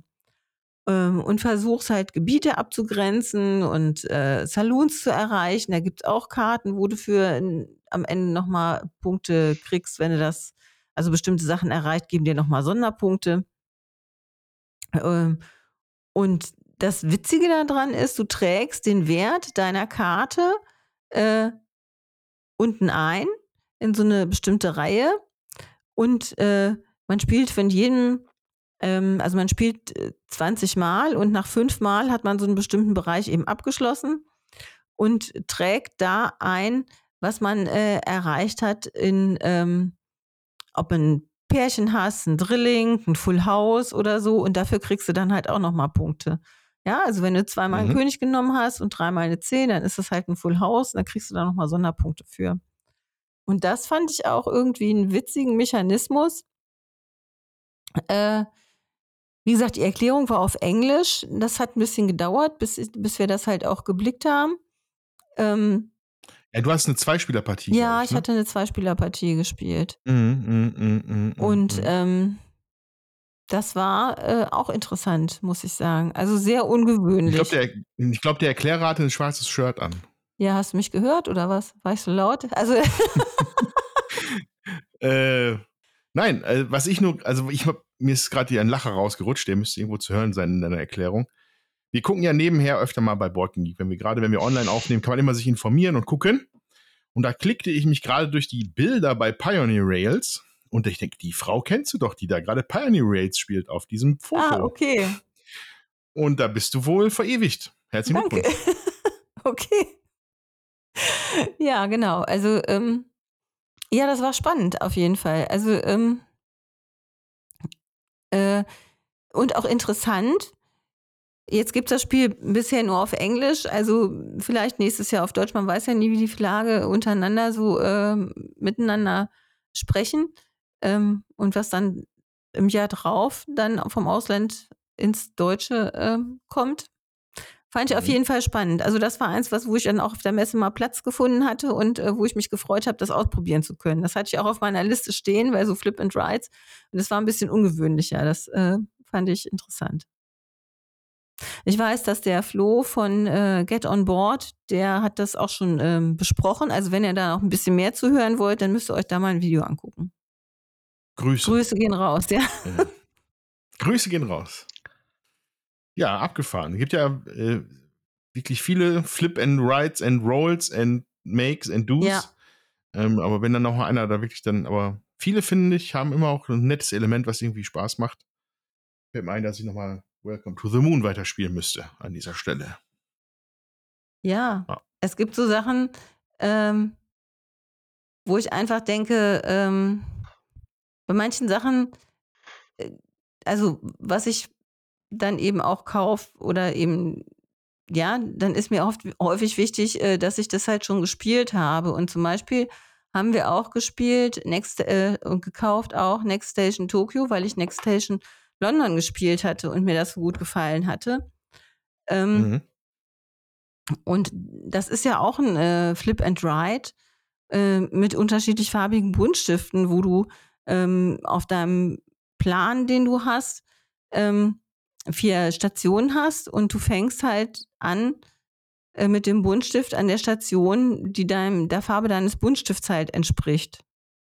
Und äh, Ja. ziehst dann halt Linien übers Blatt entsprechend der Karte, die du aufdrehst. Das ist dann ein ein Kreis, ein Dreieck, ein Quadrat, ein Fünfeck. Ähm, und du kannst halt dann dahin ziehen und darfst halt deine gegnerischen Linien nicht kreuzen. Und jetzt bei Next Station Tokyo gibt es diesen äh, Tokyo-Ring, sag ich mal, äh, an den du dann deine U-Bahn-Linien anschließen sollst. Und ähm, man kann auch Parallelgleise bilden und so weiter, um bestimmte Punkte zu kriegen. Auch das äh, fand ich nochmal frisch, ja. Also irgendwie nochmal anders zu den anderen Sachen. Und äh, jetzt äh, New York, Next Station London hab ich, hatten wir nicht ähm, in unserer Sammlung, aber Next Station Tokyo wollte ich dann halt haben und habe das auch gekauft. Äh, und das haben wir hier auch schon ein paar Mal gespielt. Und das, ja, kann man einfach schön spielen, kann man auch nach einem anstrengenden Arbeitstag noch spielen. Das ist bei diesen Roland äh, Rides oder Flip and Rides, ähm, geht das halt auch abends noch, wenn man nicht mehr ganz so aufnahmefähig Ja. ist, wenn man nicht unbedingt ein Arche Nova dann noch auf den Tisch bringen will. Und aber auch das finde ich und auch das Pioneer Raids, ähm, die sind nicht so anspruchslos ähm, zu spielen, so ne? Also die haben trotzdem schon einen gewissen Anspruch. Äh, man muss wirklich auch ein bisschen nachdenken, wie male ich denn geschickt äh, oder wo will ich meine Linie denn hinziehen, um möglichst viele Punkte zu kriegen. Es ist nicht ganz so, also ist trotzdem nicht banal. Und das gefällt mir dann halt äh, auch, dass das äh, ein kleines Spiel ist und trotzdem äh, knackig ähm, zum Denken. Genau. Okay. Wir gehen jetzt steil auf die zwei Stunden Genau, zu. deswegen machen wir Schluss und Jut- äh, ich muss, Jutta, Jutta könnte noch mehr, Genau, aber das, äh, äh, wir heben uns das halt auch für zukünftige Spielsektionen wollte ich gerade sagen, das werden noch wir ein bisschen was zu erzählen haben. weiter tun. Ähm, grunds grundsätzlich habe ich das Gefühl, einige wirklich gute Spiele gesehen zu haben dieses Jahr auf der Messe oder im Nachgang von der Messe. Das habe ich mal wieder sehr gefreut. Ähm, was mir durch die Lappen gegangen ist, ist mir zum Beispiel ähm, Mischwald. Oh, Ja, das hätte ich gerne mir angeschaut. ja, Da, da hast du mir ja empfohlen, Jutta, wenn ich mich erinnere. ja, ich habe es ja auch schon gespielt.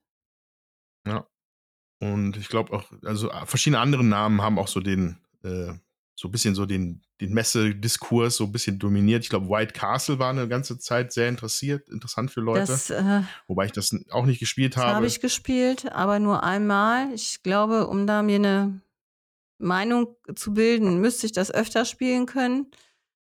Die Partie, die ich hatte, fand ich für mich persönlich nicht sehr erquicklich. Okay. Und Voidfall habe ich noch öfter mal gelesen in der Zeit um die Messe herum, ohne da irgendwas drüber zu wischen. Ah, oh hier, Age of Innovation, da wurde auch drüber geredet. Das, das äh, Terra Mystica-Spiel, was kein Terra Mystica ist. Ja. Ja, genau. Nee, Aber das ist schon äh. Terra Mystica, aber variabler. Also ähm, du kannst die unterschiedlichen Sachen irgendwie, die Völker tauschen, die, also es ist vom Grundmechanismus her wohl ähnlich, aber es gibt, bietet mehr Variabilität. Vielleicht alles Dinge, die wir im laufenden, im kommenden Jahr uns irgendwann nochmal näher anschauen können. Genau, werden wir sehen. Gut, dann würde ich sagen, machen wir ein Schleifchen drum. Schleifchen-Time. Ja, äh, ihr Lieben, wenn ihr uns zuhört und äh, uns kommentieren wollt oder äh, uns Kommentare schicken möchtet oder Grüße oder irgendwas anderes, wir freuen uns, von euch zu hören, wie euch unser Podcast gefallen hat. Dann schreibt uns Ja, gerne per E-Mail an. Würfelwerferpodcast at gmail.com.